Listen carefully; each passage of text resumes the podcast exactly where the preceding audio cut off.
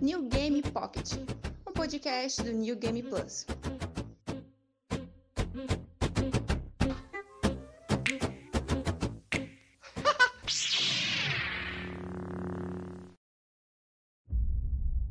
E aí, pessoal do NGP, estamos aqui com mais um New Game Pocket e mais uma edição especial que a gente vai falar sobre os filmes, os quadrinhos, os jogos do Star Wars, mais especificamente aqueles feitos desde que aquele fatídico dia que o Mickey Mouse comprou a todos os direitos de Star Wars do George Lucas.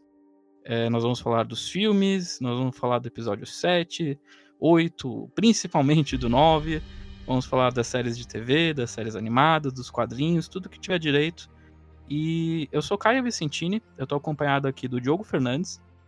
Ei pessoas, tudo bom? E também temos aqui a presença da nossa convidada ilustre, a Beatriz Blanco, do Bonus Stage. Olá, muito obrigada pelo convite, sempre um prazer. Seja bem-vinda. É, a Beatriz também participou da nossa edição de Stranger Things há fatídicos quatro, quase quatro anos atrás. Né, Nossa, é verdade. Né, quase quatro anos atrás. Nesse uma tempestade aqui em Maricá derrubou minha internet, eu não consegui participar, mas foi bem bacana. Bons é, tempos. É. e antes da gente começar, uns recadinhos para vocês que estão ouvindo a gente pela primeira vez. O NGP, ele é um canal do YouTube, ele também é um site. E para a gente continuar fazendo conteúdo bacana para vocês, nós temos um sistema de patrocinadores no YouTube. Por apenas R$ 7,99, você contribui com o crescimento do NGP, que aliás fez 10 mil membros no YouTube hoje. E você contribui com mais gameplays, a gente consegue comprar equipamentos melhores, consegue comprar jogos, para a gente fazer um conteúdo bem bacana para vocês, é, ouvintes e espectadores do NGP. É, as vantagens que você tem, você participa de um grupo exclusivo de patrocinadores no Telegram, você participa de um sorteio em que você pode escolher mensalmente um jogo Aliás, está rolando agora um gameplay de Resident Evil 6, de um dos nossos patrocinadores. E Maldade. também participa. Maldade com o Demartini. E, e você também participa de sorteios de keys de jogos, já rolou sorteio de jogos, sorteio de um mês de Game Pass. Então, por que não contribuir, ajudar um pouquinho a gente do NGP para fazer conteúdo ainda melhor para vocês?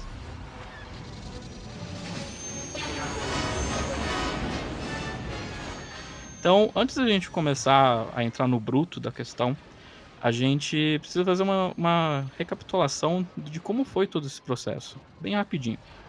É, lá para o final de 2012, o George Lucas vendeu para a Disney 100% de todas as ações da Lucasfilmes. Isso por uma bagatela de 4 bilhões de dólares. E o George Lucas levou esses 4 bilhões lá para o Rancho Skywalker e a Disney se aproveitou para já confirmar uma trilogia inteira de filmes. Não só uma trilogia, mas como também tirou os direitos da Dark Horse dos quadrinhos e passou para a Marvel, que é uma outra empresa que eles compraram é, três anos antes. Então criou-se mais um império dentro da Disney com desenhos, com uma série de TV que saiu recentemente, todos os filmes. E a gente vai falar um pouquinho deles aqui nesse episódio antes de começar, eu queria perguntar a vocês como vocês conheceram Star Wars? Vocês lembram do dia, assim, que vocês viram pela primeira vez e entenderam isso é Star Wars? Olha, eu fui apresentada pelos meus pais, agora eu não vou lembrar exatamente o momento. É uma coisa que eu tenho a sensação que sempre fez parte da minha vida, louco isso, né? Uhum. É, mas eu era criança, assim, devia ter entre uns 10, 11 anos. A minha mãe é muito fã de Star Wars. Ela foi ver todos quando saiu no cinema, assim, ela gosta muito. Então, e ela sempre gostou de colocar os filhos para assistir os filmes que ela curte, né? Minha mãe também curte muito Indiana Jones. Ela fez a mesma coisa com Indiana Jones. E aí eu lembro de assistir assim, meus pais alugando, meu pai curtia também, mas a fanática sempre foi ela. Meus pais alugando e colocando pra gente ver em casa, mas é uma das coisas que eu tenho a sensação que sempre fez parte da minha vida, assim, eu não consigo pensar um momento marcante que eu fui apresentada para Star Wars. É, você assistiu então aquelas versões do Star Wars antes do George Lucas fazer as alterações? Sim, assisti, mas também tenho lembranças bem vagas, assim. Lembro de ver em VHS. Ah, eu também vi Star Wars em VHS. Mas a primeira lembrança que eu tenho de Star Wars, e é uma, é uma lembrança muito específica, porque que nem naquele pod, no New Game Pocket de jogos da década, eu, eu sou muito mais novo do que as pessoas pensam. Então, eu ainda era criança quando tava passando os prequels no cinema. E o primeiro filme que eu vi no cinema foi o episódio 3, que é o Ataque do Sith. Mas na época que tava todo esse burburinho dos filmes, a TV aberta passava muito os, os, a trilogia original. E eu lembro que uma vez meu pai teve um. Ele quebrou a perna no judô e ele ficou enfaixado, assim. E daí ele tava assistindo TV de noite tava passando uma maratona de Star Wars na, na Record. Eu lembro especificamente que era na Record. E, e eu vi os filmes com ele.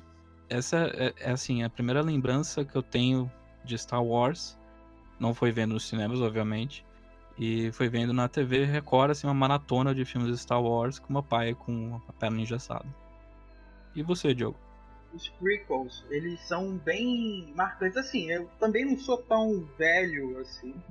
Eu consegui pegar os prequels ainda no cinema, principalmente o episódio 1. E eu tenho um gosto que, não sei, eu acredito que não seja compartilhado por todos, mas como eu vi muitas vezes o episódio 1, é, aquilo me deixou, assim, me fez gostar de Star Wars, sabe? Eu fui atrás dos outros através dele. Então eu tenho na minha cabeça muito aquela cena do Qui-Gon Jinn e do Obi-Wan sendo atacados pelos droids, sabe? Aqueles redondinhos. Manja, que ele chega rodando com um campo de força e tal. Eu, eu, sempre eu tenho essa imagem na cabeça quando eu penso como eu conheci Star Wars. É essa, eles, sabe, é, rebatendo os blasters, os lasers dos blasters, sabe? Eu acho aquela cena muito foda na época e aquilo ali me marcou muito. E quando eu consegui re reproduzir isso num jogo, né? Eu achei aquilo assim sensacional. Então aquela cena ali me marcou muito e Star Wars pra mim é dali pra frente, sabe? Peguei de trás, debulei tudo, engoli tudo que eu podia de Star Wars, mas a, a base é ali. E vale já engatar que uma das coisas que acho que se perderam no, na trilogia, dessa trilogia da Disney, da trilogia dos prequels, acho que é um pouco dentro da trilha sonora, né? Porque eu, a trilha sonora dos prequels é muito boa. Duel of Fates é uma das melhores coisas que o George, que o George Lucas, não. O John Williams tinha feito. Aquela, aquela cena da luta que você mesmo falou com, a, com essa trilha, cara. Eu não lembro, assim, de músicas marcantes nessa nova trilogia. E mesmo assim, mesmo sendo o John Williams que fez, é, tirando, a, acho que a música tema da Ray, que é uma, uma música mais calma, assim, um pouquinho mais intimista, mas tirando isso, eu acho que acho que é uma coisa que se perdeu nessa nova trilogia, que, é, que os prequels faziam muito bem, que é a trilha sonora. Sobre o primeiro filme da trilogia agora da Disney, do Mickey, vocês estavam receptivos para esse novo filme? Porque eu lembro que adorei na época isso aí. Eu tava. Eu tenho uma coisa com Star Wars que assim, Star Wars pra mim é um negócio que eu curto na farofa, sabe? Então, por exemplo, é, é farofa, né, gente? É galhofa é tiro, explosão, nave, dramalhão. É, eu lembro que eu gosto muito do episódio 1, por exemplo. Assim, eu sei que ele não é bom, mas eu gosto dele. Muito obrigado, cara. Caraca, eu vou dar um abraço. Pois é, porque eu me divirto assistindo. E eu lembro que quando eu assisti, eu era bem nova. Eu não cheguei a rever ele muitas vezes, assim. Mas eu lembro que eu assisti, eu era bem novinha. E eu achei o máximo. Porque, uau, era Star Wars, tinha os elementos de Star Wars. Com esse novo, então eu acho que eu já fui mais receptiva, porque para mim é assim, entrar. É Star Wars, é entretenimento, vai ser legal. Mas é, eu tava mais apreensiva, primeiro por ser mais velha, e também pela questão da Disney ter comprado, né? Monopólio de mídia é um negócio que é sempre meio complicado aí. A gente tá vendo os efeitos disso agora. Então eu tava assim, receptiva, mas eu tava mais desconfiada do que eu fui com a, a trilogia dos prequels, que foi super criticada e tal. Eu, eu fui muito mais. Eu lembro que na época que saiu, por exemplo, o episódio 3, eu fui muito mais receptiva do que eu fui ao episódio 7. Sim, é, eu, eu, eu tinha uma expectativa positiva, porque, obviamente, teve todo um burburinho de como seria o filme. E, e, aos poucos iam confirmando que eu não, gost, eu não gostei do, dos prequels. Eu gosto do episódio 3 eu gosto, assim, eu não adoro. Eu acho legal o episódio 3, eu não gosto do, do 1 e do 2. E daí eles foram confirmando aos poucos que o George Lucas não estaria muito envolvido. Tipo, ele, ele pegou o dinheiro e foi embora. E, e eu sei que a Bia não gostou, mas eu, eu gostava do primeiro filme do Star Trek do J.J. Abrams. Eu Ai. sei que ele se. Eu sei que ele se distancia muito da proposta da série. Aham. E ele fez um puta filme pipoca. Mas é como você mesma disse, Star Wars é um filme pipoca, ele é uma, um filme bem farofa. Gente, mas eu vou confessar, não leva em conta o que eu acho, não, que eu sou fã tóxica de Star Trek, tá? Eu sou aquelas treks. O espírito do, da série. Porque, por exemplo, Star Wars pra mim é farofa, mas Star Trek é uma coisa muito séria. Então, Não, sim, sim. considere a minha opinião sobre Star Trek. Você gostou, beleza. Star Trek eu tô no segmento fã chato, assim, já é outra coisa. Não, mas, mas, mas de, de qualquer forma eu entendo que são propostas diferentes, mas o Star Trek, o primeiro filme tinha uma proposta bem pipoca, e daí já existia muito muita conversa de, pô, e se o. J.J. Abrams dirigisse um Star Wars? E daí quando confirmaram que eles dirigiriam o primeiro, daí já, já, já estabelecendo que o plano original era o J.J. Abrams dirigir o primeiro filme, e daí o Ryan Johnson, que até o momento tinha feito o Looper, ia dirigir o, o oitavo episódio. E o nono seria o Colin Trevorrow, que tinha feito o Jurassic World. E daí essa era a divisão. A gente sabe agora que não foi desse jeito. Mas aí o J.J. Abrams foi confirmado, foi tipo... Uma... Pra mim foi uma expectativa positiva e eu saí feliz do, desse primeiro episódio da, da Disney. Eu achei, achei que o saldo foi positivo. Tinha coisas que eu não gostei, é, por exemplo, eu, eu, eu, até eu vou ficar, eu fico muito triste que a gente perdeu a chance de ter os três originais juntos, assim. A gente perdeu a chance de nessa trilogia inteira não ver o, o Harrison Ford, o Mark Hamill e a Carrie Fisher quando ela ainda estava viva juntos. Isso é uma coisa que me frustrou. Mas os novos personagens, enfim, eu gostei do, do que saiu desse, desse novo filme. E vocês? Eu lembro que quando. Assim que aparecem aquelas letras clássicas do início e bota lá Luke Skywalker está desaparecido. Eu achei aquilo, sim, como se tivesse tirado um, um chão, sabe? Como ele era a, a esperança, sabe? Ele voltou como o Jedi, vai restaurar a ordem e tudo mais. E quando você coloca que ele desaparece, você tira toda a base de quem tá aguardando. Pelo menos me tirou na época. O que, que é? O que vai ser Star Wars? E o início dele, o início do filme, quando ele apresenta uh, o, o Kylo Ren né, como vilão, e a, a força que ele demonstra ali, o controle né, da força, parando um tiro, cara, eu fiquei grudado na cadeira. Eu achei que, meu Deus, quem é esse cara? Sabe? E ali ele prendeu minha atenção também sabe? E o desenrolar daquela primeira cena é muito emblemática para a nova trilogia, né? Eu gostei muito daquele, daquele princípio ali. Ele, ele apresentou os novos personagens, a nova, o novo trio, né? Como o Paul Dameron, o Finn e a Rey. Eu gostei desse, dessa apresentação desse filme. Então eu fiquei esperançoso que seriam, beleza, tá bem encaminhado aquelas críticas, né, que o filme é muito semelhante a uma Nova Esperança e blá blá blá, mas sei lá, eu gostei, é pipoca, sabe? Me, me entreteu ali e eu fiquei, eu achei os três muito carismáticos. Gostei daquele início, sabe? Eu tava aguardando, bom, agora vamos ver a sequência desses filmes. E esse foi a pior coisa do mundo. Essa sequência desgraçada. Pois é, eu gostei tanto do set. Eu saí empolgada. Eu tava receosa, como eu falei. Mas quando terminou o filme, eu adorei os personagens, assim. Eu adorei a Ray, eu adorei o Finn. Eu adorei o Finn do set depois. Coitado do Finn. Eu adorei o Paul. E eu adorei o Kylo. Eu achei o Kylo um vilão foda. Achei ele um vilão atual, sabe? Porque eu acho que ele conseguiu, né? O Adam Driver é um puta ator. Ele conseguiu trazer aquele sentimento de raiva e de rejeição profunda que o Vader tem, ele conseguiu trazer isso muito bem, de um jeito muito atual, assim, né? Muita gente discutiu que ele representava um vilão millennial, né? Por causa da, uhum. da questão de como ele lidava com a raiva, dele ser meio infantilizado. E eu achei tão incrível, e eu saí muito empolgada, assim, eu pensei, uau, vai dar bom. Saí vindo que era uma nostalgia danada, era uma repetição do episódio 4, né, em muitas coisas. Mas tudo bem, eu comprei, assim tipo, eu comprei legal o episódio 7. Mas, mas incomodou tanto, assim, a questão de ser de ser uma repetição de vários, várias plot points que você via no Nova Esperança, porque querendo ou não, é, é, meio inevitável que você vai acabar repetindo algumas coisas. Aquele momento que... não me incomodou. Eu penso isso que você falou, que era meio inevitável. E eu penso também que eles precisavam ganhar os fãs sinalizando que aquele filme era uma continuidade com Star Wars, que era esse medo também, né? Que fosse um rompimento com tudo. É complicado você trabalhar com uma franquia que nem Star Wars, porque você tem que equilibrar nostalgia e novidade muito bem, né? Você tem que oferecer uma coisa nova, mas você também tem. Aquilo tem que estar num universo que os fãs reconheçam, senão eles vão rejeitar. Então eu achei que ali era uma sinalização para os fãs e tudo bem.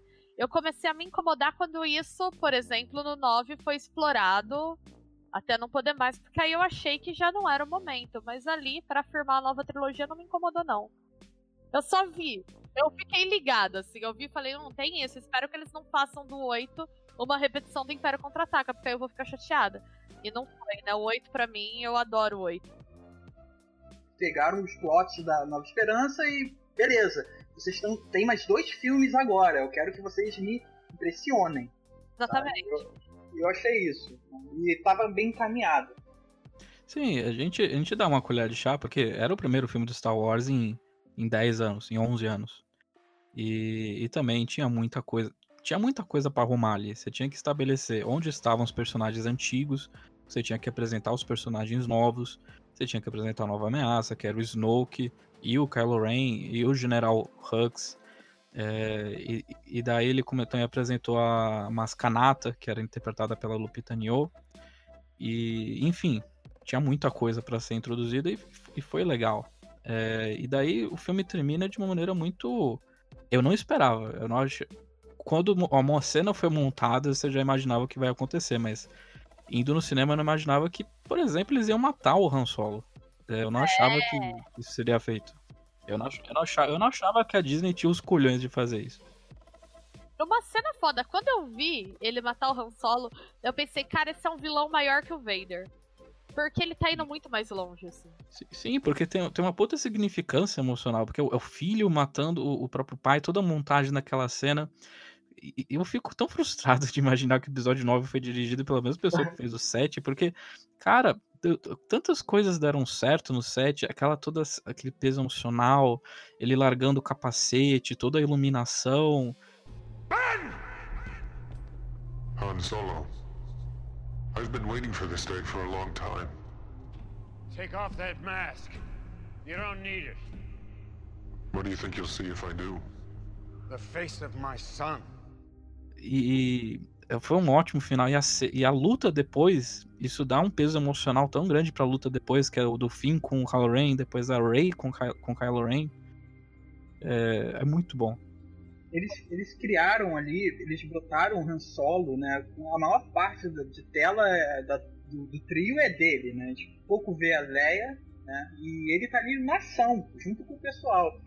E quando você bota o Kylo Ren, mesmo filho, né? Que o filho é o Ben Solo, mas o vilão, Kylo Ren, quando ele mata o Han Solo, você pega um ódio desse personagem que você fala, beleza, você tá apto para ser o vilão dessa trilogia inteira. Não mude. Seja esse desgraçado e morra no final. mas eu sempre imaginei, ali eu já vi que o filme ia ser a história de redenção dele, sabia? Ah. mas eu queria muito, cara, você é um miserável, você matou um desgraçado. Eu pô, o, o Chewbacca, cara, o, o choro, mas quando ele dá aquele ruído, você imagina um choro, uma dor, quando o Han Solo cai, e você, cara, que ódio desse personagem. Parabéns, vocês foram, foram bem corajosos. Melhor vilão, pra mim, melhor, até o 9, né, vamos esquecer que o 9 existiu, mas eu considero melhores vilões, assim. Mas eu sempre achei que esse, essa trilogia ia ser a história da redenção dele. Eu acho que tem alguns elementos no primeiro que já dão a entender isso. E, mas eu achava que tudo bem se eles fizessem ele ser um anti-Vader, ele espelhar o Vader, num certo sentido. Então, o Vader ser um cara que, tipo, ele foi progressivamente se perdendo por conta dos sentimentos dele, e eu achava que essa seria sobre o Kylo se reconectando com os sentimentos dele, e para mim essa ia ser a trilogia da queda dos Jedi. Assim. Tipo, sim, o. Acabar com essa ideia de Jedi sim, deu ruim, gente. Dá, nunca deu certo. Quando que essa merda deu sim, certo?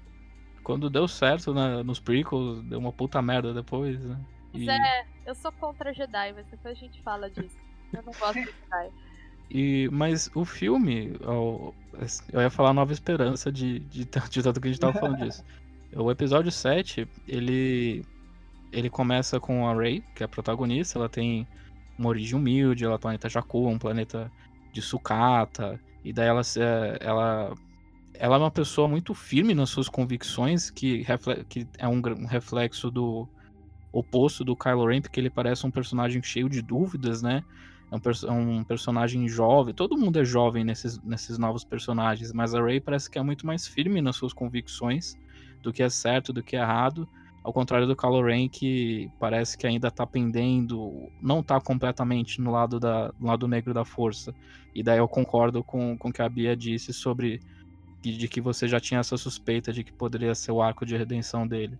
E daí tem outro personagem que foi introduzido que é o Finn, que é um personagem que eu gosto muito, que é o Stormtrooper. Sim, eu acho ele é um... esse background dele. Sim, ele é um Stormtrooper que se rebelou. Ele simplesmente se cansou de fazer parte de toda aquela matança que os Stormtroopers estão fazendo.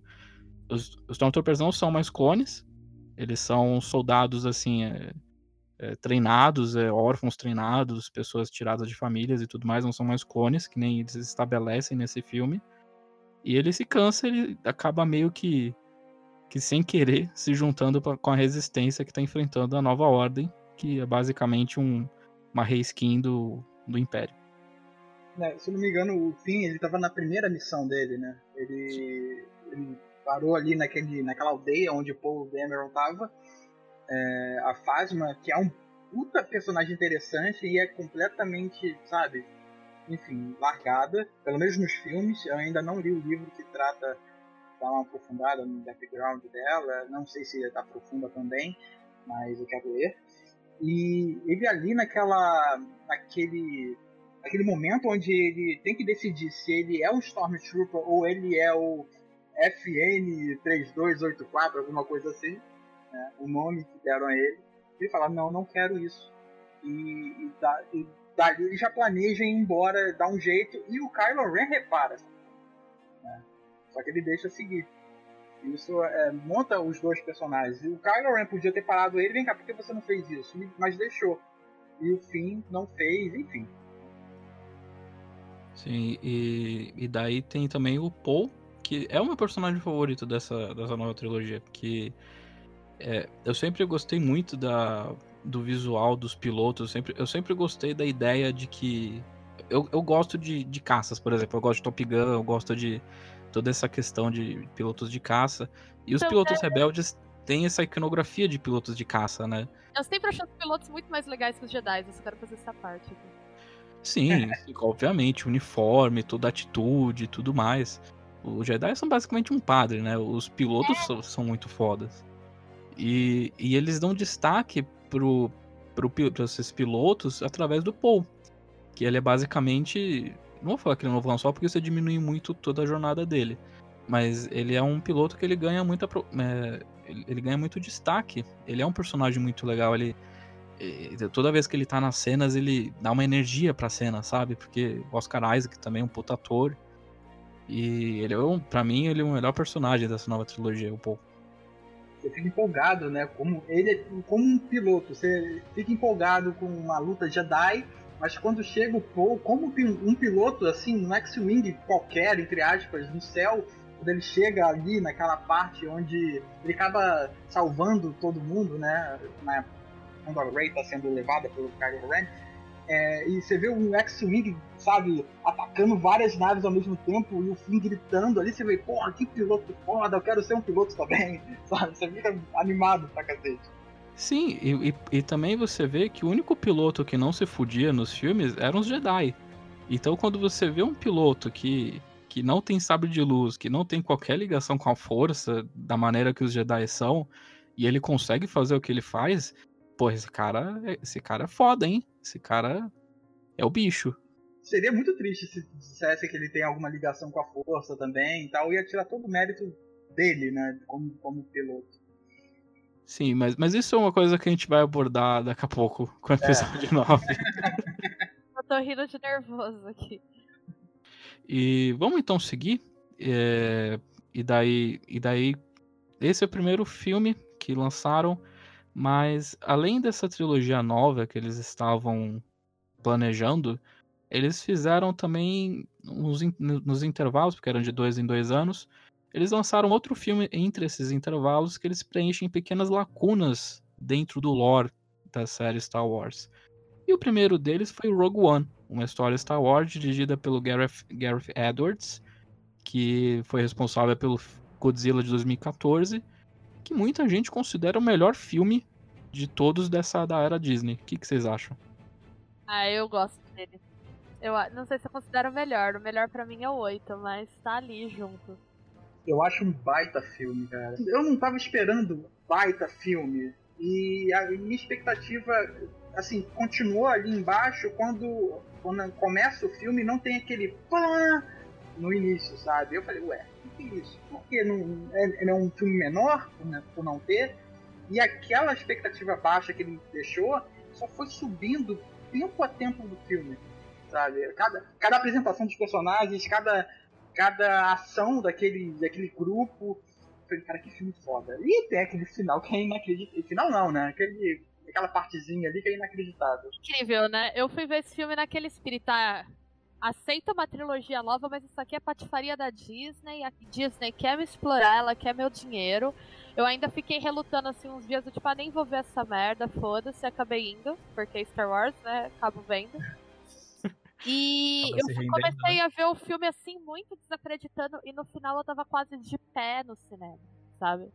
Quando foi chegando no final, que ele tem uma apoteose emocional, assim, eu tava, tipo, quase gritando, e você via todo mundo, e eu saí falando, meu Deus, esse filme é sensacional, eu tenho um carinho grande por esse filme, assim. E olha que a premissa dele era bem fácil de dar errado, eles conseguiram fazer dar certo. Sim, porque, porque esse filme nasceu de um pequeno. De, de um negócio minúsculo, né? Que é uma cena do Nova Esperança em que eles falam que várias pessoas morreram para conseguir esses planos da Estrela da Morte. E todo esse filme gira em torno de como eles conseguiram esses planos. Então, era algo tão minúsculo assim que você pensa que realmente pode degringolar muito rápido. E, e, ele tem um tom diferente. Ele realmente é uma história Star Wars, mas ele não é um filme Star Wars. Ele, ele, é, um, ele é um filme de guerra. É o mais próximo que Star Wars chegou de realmente retratar não a guerra entre, entre as pessoas de hobby branco e as pessoas de hobby preto, mas realmente dos soldados, dos espiões, tipo, os pracinhas se fudendo na guerra. E acho que isso é muito legal sobre o Rogue One. E a protagonista não é uma Jedi, é a Felicity Jones, ela é a Jean Erso, que é filha do projetista do, da Estrela da Morte, que é o interpretado pelo Mads Mikkelsen. Verdade, era ele no filme. Mads Mikkelsen, que em um ano ele fez um filme da Marvel, um filme do Star Wars, e me desculpa, gente, mas eu sinto que ele foi desperdiçado nos dois. Pois é. Tipo, é, eu gosto muito desse ator, mas, tipo, a Disney. A Disney não soube bem utilizar ele a partir desse filme que eles deram uma atenção especial aos bastidores da, da história que rege os Jedi e, e os Sith. Sim. É, eu achei isso muito bacana porque o universo, a galáxia é gigante, né? Tem muita história para contar e você não precisa botar um Jedi, né? Não precisa botar um sabre de luz ali. E apesar de ter nesse filme, enfim, mas né? Então, quando ele, por exemplo, usa uma equipe que não tem ligação nenhuma com a força ou com nenhum elemento que sempre fez Star Wars, né, entre Jedi e Sith, é, mostra a grandeza que aquilo é. Você não precisa ficar limitado a um tipo de história. Você consegue, sabe, contar várias coisas dentro de, do mesmo universo. Isso eu acho muito bom. E, e tem esse filme é um bom complemento para o episódio 8. O episódio 8 tem uma tem uma mensagem assim de que a força não é uma coisa que está destinada a pessoas específicas, que é uma coisa que tem em qualquer pessoa. E tem um personagem que é interpretado pelo pelo Donnie Yen, que ele é ele é sensível à força de uma certa forma, não da maneira que a gente conhece, né? E, mas que daí durante uma cena muito legal do filme ele meio que entra em contato com a força, né? E é uma cena, uma cena interessante, porque daí, como eu disse, é um complemento dos últimos Jedi, em que mostra que a força não é uma coisa que tá. que é exclusiva do Sith ou dos Jedi. É uma coisa que tá em todos, todas as pessoas do universo, né? Vai caminhando, né, numa chuva de tiros e de blasters, e enfim, ele. A força está comigo e eu estou com a força. Não é atingido por nenhum. É o Shirut, no, o nome do personagem. E tenho o Braze, o Braze Malbus, né, que é um, uma espécie de mercenário com puta trabuco gigante. Os dois se complementam ali muito bem. Eu acho que é uma dupla muito maneira. E, e, tem uma cena que daí eu queria saber. Não tá nem aqui na pauta, mas eu queria saber a opinião de vocês. Eu sinto que o Rogue One foi um dos primeiros filmes que começou essa. Essa. não essa moda, mas essa tendência dentro de Hollywood. Que é trazer, que é trazer personagens interpretados por atores é, que já faleceram é, e, e faziam, usaram computação gráfica para trazer eles de volta. E eu fiquei um pouco incomodado que eles trouxeram tanto. É, na época, Carrie Fisher ainda estava vivo, mas eles trouxeram também o, o, gen, o General Tarkin. É, é, ele? Esse é o nome dele, né? O General é. Tarkin. Tarkin. Eles trouxeram ele de volta e eu fiquei um pouco incomodado com, com isso. E eu fico incomodado com uma coisa que progressivamente está acontecendo mais. O que, que vocês acham disso? aquele momento não me incomodou porque eles precisavam estar tá lá pra cena acontecer. Sim. Como o Rogue One se propunha a contar a história, né? Então precisava. Se eles queriam falar daquela cena, né? Citar ela daquela forma, eu achei que fazia um sentido. Eu acho meio palhaçada quando começa toda hora, sabe? Porque, dá um exemplo, já pode falar do 9, spoilear, assim, Vai ter. É, vai pode ser, sim, é, é inevitável. É inevitável, pode citar o 9. 9, tem uma hora que, a Le... que eles mostram a Leia e o Luke treinando. Eu sim. acho. Nossa senhora. É, aquela cena é, eu sei, eu, eu, sei, foi duro pra mim também. Eu tô revivendo tudo aqui. Aquela cena eu acho que não precisava existir, sabe? Foi só pra. Quando... Sabe quando me incomoda? Quando eu percebo que é pra exibir a tecnologia? Olha aí o que a gente Sim. consegue fazer. Olha aí, olha aí. E não tem justificativa pelo roteiro, me incomoda. Naquele momento eu achei que o roteiro sustentava e que o filme era tão bom em outros aspectos que tudo bem, assim. Agora Sim. toda hora eu acho uma merda, que nem essa tendência de fazer show com holograma de artista que morreu. Fizeram, né, no de... Fred Mercury, acho que do Tupac também. Eu acho uma bosta, sinceramente, sou contra. Sim, e de você também insistir em atores idosos para rejuvenescer eles. Obviamente eu tô falando do irlandês. Uhum. E que você vê claramente um. um você vê claramente o Robert De Niro com 70 anos tentando bater em alguém com alguém de 40. E é meio ridículo de você ver. Tipo, pra quê, né? Chama alguém mais novo. Chama alguém mais novo. Por que você insiste em colocar alguém de 70 anos, sabe? Isso é uma coisa que a Disney faz muito, né? Sim. Mas enfim. Eu tenho aquela mesma sensação de quando eu vejo De Volta pro Futuro, embora eu adore esse filme, perfeito. Mas sabe as maquiagens que eles colocam pra galera ficar velha, assim, De Volta pro Futuro? que é meio bizarro quando você presta atenção. É isso, do tipo, eu podia ter chamado alguém mais velho pra fazer, né? Não ficou bom. Não parece alguém mais velho, parece alguém com a pele derretida. Colar uma borracha na tua cara. É. Eu acho horrível o Tarkin, ele na cena, interagindo ali, eu acho ok também. Eu não me senti incomodado porque ele faz parte ali daquele passado, da construção ali da, da trilogia clássica. Então ele ali atuando, eu achei ok, encaixou. May the Force be with you. Infelizmente, é, a partir do próximo filme, a Carrie Fisher faleceu. E o que fez muita gente pensar como é que, como é que iria. Como é que a gente vai fazer, né? Porque a, a Leia tinha um grande papel de evidência dentro do, do filme anterior. E eu devo dizer que eu acho que no episódio 8, pelo menos, foi. Houve uma certa graciosidade para lidar com, com a questão da, da Carrie Fisher. Que é Os Últimos Jedi, o episódio 8, dirigido pelo Ryan Johnson. Que foi um foi um ponto de, de ruptura, né? Parece que foi um momento em que o, a lua de mel entre a Disney e os fãs meio que acabou. Porque todos os filmes tinham pessoas que reclamam. Tipo, fãs de Star Wars odeiam Star Wars. basicamente. Não é um povo, não é um povo fácil. Não, eu, eu falo. Eu falo, eu falo brincando, mas é a, a reação que o Últimos Jedi acarretou não se compara, assim. É, no, até hoje no Rotten Tomatoes a avaliação de usuários é infinitamente menor que a avaliação dos, dos críticos, assim. É o filme mais bem avaliado pelos críticos, né, do Star Wars. Mas pelos, pelos usuários é totalmente o contrário. Então, eu queria saber um pouquinho de vocês. É, é um bom filme mesmo? Vocês, a, a, a Bia já cantou a bola que ela gostou, do filme favorito dela, mas por que, que será que deu toda essa, todo esse fuzuê? Mudaram. Mudaram a série pra correr diante. Não dá pra ficar Luke, Leia, Han Solo ou Jedi, Sith, daquele esqueminha que estava sendo feito desde, desde então. Eles falaram, beleza, vamos seguir a história, sabe? Vamos criar dentro do universo, mas, pessoal, passado é passado, vamos seguir.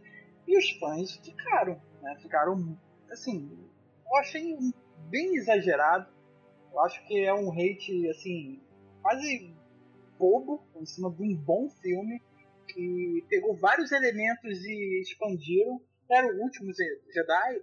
É, não significa que são os últimos Jedi acabou o Jedi.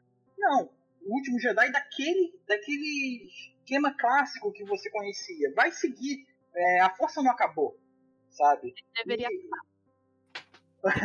Olha aí. ele poderia seguir. Ele poderia seguir ali um novo, sabe, um novo caminho, um novo meio de, de se levar. O que é um Jedi, sabe? É aquele passado nos livros. Tanto é que no filme tem uma puta cena incrível. Esse é um dos filmes que eu mais gosto da saga. E tem uma cena que o Yoda, bem, sabe, ainda fantasminha lá, vai falar com o Luke que ele né, é encontrado, enfim. E o pessoal fica, pô, o Luke chegou, né? Vamos, vamos ver o que vai acontecer. E dá uma queda de, de pô, você tava esperando que o Luke fosse salvar o mundo. Ele mesmo fala, não, você tava esperando o quê? Que eu ia pegar um sábio e ia sair batendo em todo mundo. É, quando a Rey é, pede para ele vir para a resistência. Então, naquele momento em que o Yoda tá com o Luke, ele fala, cara, deixa queimar essa porra, sabe? E com o dedinho ele joga um relâmpago ali naqueles escritos e, e muda tudo de novo, sabe? Deixa, deixa acontecer, deixa a força seguir o seu rumo. E ele meio que deixa. O filme termina de uma forma quando aquele menininho, sabe, estica a mão em a vassoura, vem pra mão dele. Eu achei, cara, que foda. Vai ser uma nova, sabe, uma, uma, uma nova, um novo time, um novo, novos Jedi, sabe? Os últimos Jedi foram aqueles, agora são novos. E eu achei bacana, eu gostei daquele, daquele caminho que, a, que o filme estava levando. Pena que não, não, não foi. Algo, algo me disse que a Bia tem uma opinião diferente. O que, que você acha? Eu gosto muito do 8 porque eu acho que ele pega. Ele entende que o que é mais legal em Star Wars não é tanto os personagens. O que é legal em Star Wars, eu acho que sempre o universo, sabe? Ele tem um Sim. universo. Tanto que eu gosto bastante do universo expandido, porque eu sempre achei que o, o universo de Star Wars é mais interessante que os filmes. E o que eu acho interessante é que ele pega todas as crenças, né? Ele é um episódio que, como ele tenta espelhar de certa forma o Império Contra-Ataque, ele é um episódio que vai ter o ápice do conflito aí para ser resolvido no 9, né? Que não foi. Sim. Mas a ideia dele é justamente mostrar uma situação de crise extrema. E ele faz isso te colocando em crise com os valores de Star Wars. E eu acho isso muito inteligente. Ele faz isso fazendo você questionar se Jedi realmente é uma coisa boa. Se a gente se a força é uma coisa que você pode ficar usando ela para os seus interesses, porque a força ela existe, ela é um elemento da natureza. E os Jedi vão lá e tentam manipular ela, mas até hoje não deu certo, né? Toda vez que Jedi foi lá, deu problema. E aí eu acho muito maduro. Ele é um filme que amadurece ele sai daquela coisa do heroísmo do Luke, do heroísmo incontestável do Luke, né? Não só do Luke, Sim. mas a figura do Luke foi uma das mais questionadas, então eu cito ele por isso, para mostrar que, olha, tem coisas aí em Star Wars talvez não sejam bem o que a gente acredita que elas são, né? É, será que Jedi realmente. Será que essa existência dogmática dos Jedi, que não tem nenhum espaço para dúvida, toda vez que você duvida, você tá sendo tentado pelo lado negro. É quase você ir em igreja fanática, assim, né? Se você parar pra pensar. É uma coisa bem problemática, Sim. né? E o tanto de sofrimento que isso traz. Gente, o Anakin sofreu muito. O Kylo sofreu muito. É, e não tem dado certo. Então eu acho que é muito legal ele ter esse questionamento, mas aí os fãs não gostaram, porque pro nerd clássico é muito desconfortável, né? Você trazer os questionamentos que ele traz ali. É que nem fã de Star Trek, né? Qualquer mudança aí eu vou me incluir, que eu brinquei, eu sou fã tóxica de Star Trek. É, qualquer mudança a pessoa já fala isso na Star Trek de verdade. Brincadeira, eu não sou tão tóxica não, mas eu, eu tenho um certo tradicionalismo assim, de Star Trek. Mas eu senti que foi isso de Star Wars, eu senti que ele traz um vilão que é vulnerável. Ninguém queria ver as vulnerabilidades do Darth Vader, eu acho que é por isso que também os prequels são meio rejeitados pela galera.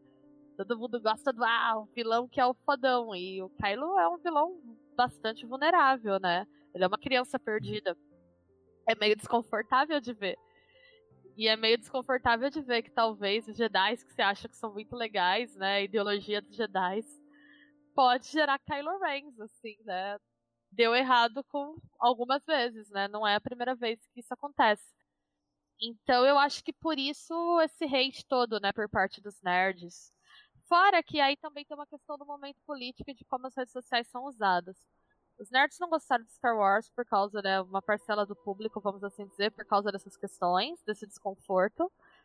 E era bem a época que os bots russos lá, depois foi provado que teve bot russo fazendo campanha também, estavam capitalizando em cima das eleições dos Estados Unidos. E foi provado que teve bot russo tweetando nos posts Star Wars e colocando reviews negativas para dizer, olha só essa diversidade, cara enfiando personagem mulher, personagem asiática, tá acabando com Star Wars, tá destruindo o espírito de Star Wars. E isso acabou entrando no volume, né? Porque hoje, com o contexto do que a alt-right vai chamar das guerras culturais, é tudo vira pauta política porque eles trabalham com economia de atenção, assim. Então eu acho que, além de tudo, somou-se o fato do Star Wars ter saído do episódio 8 nesse momento muito peculiar da história da recente das mídias, assim.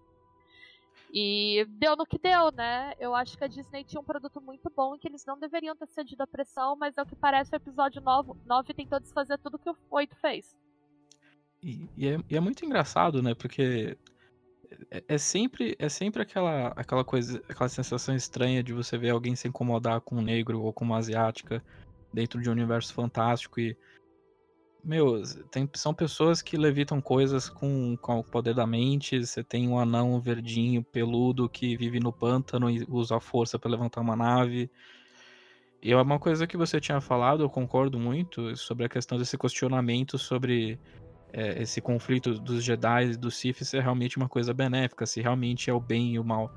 Uma, uma sensação que eu tive quando eu vi Os Últimos Jedi é que é um filme meio cinza, sabe? É um filme que não, não entra naquele aspecto é, heróico de vilões e heróis.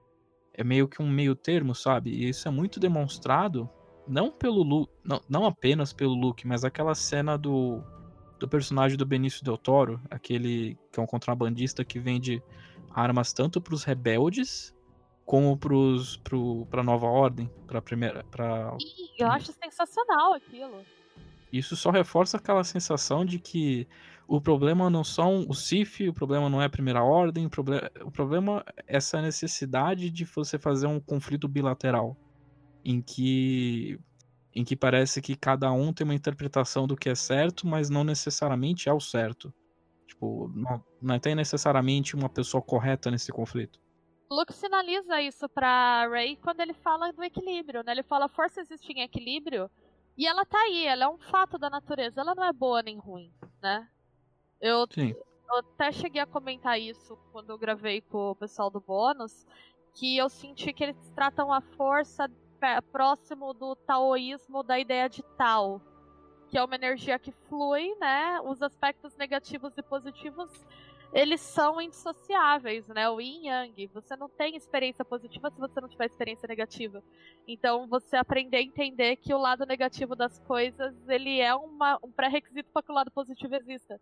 E ele não é uma ocorrência trágica, ele faz parte, né? Faz Sim. parte você, o sofrimento faz parte da alegria, né?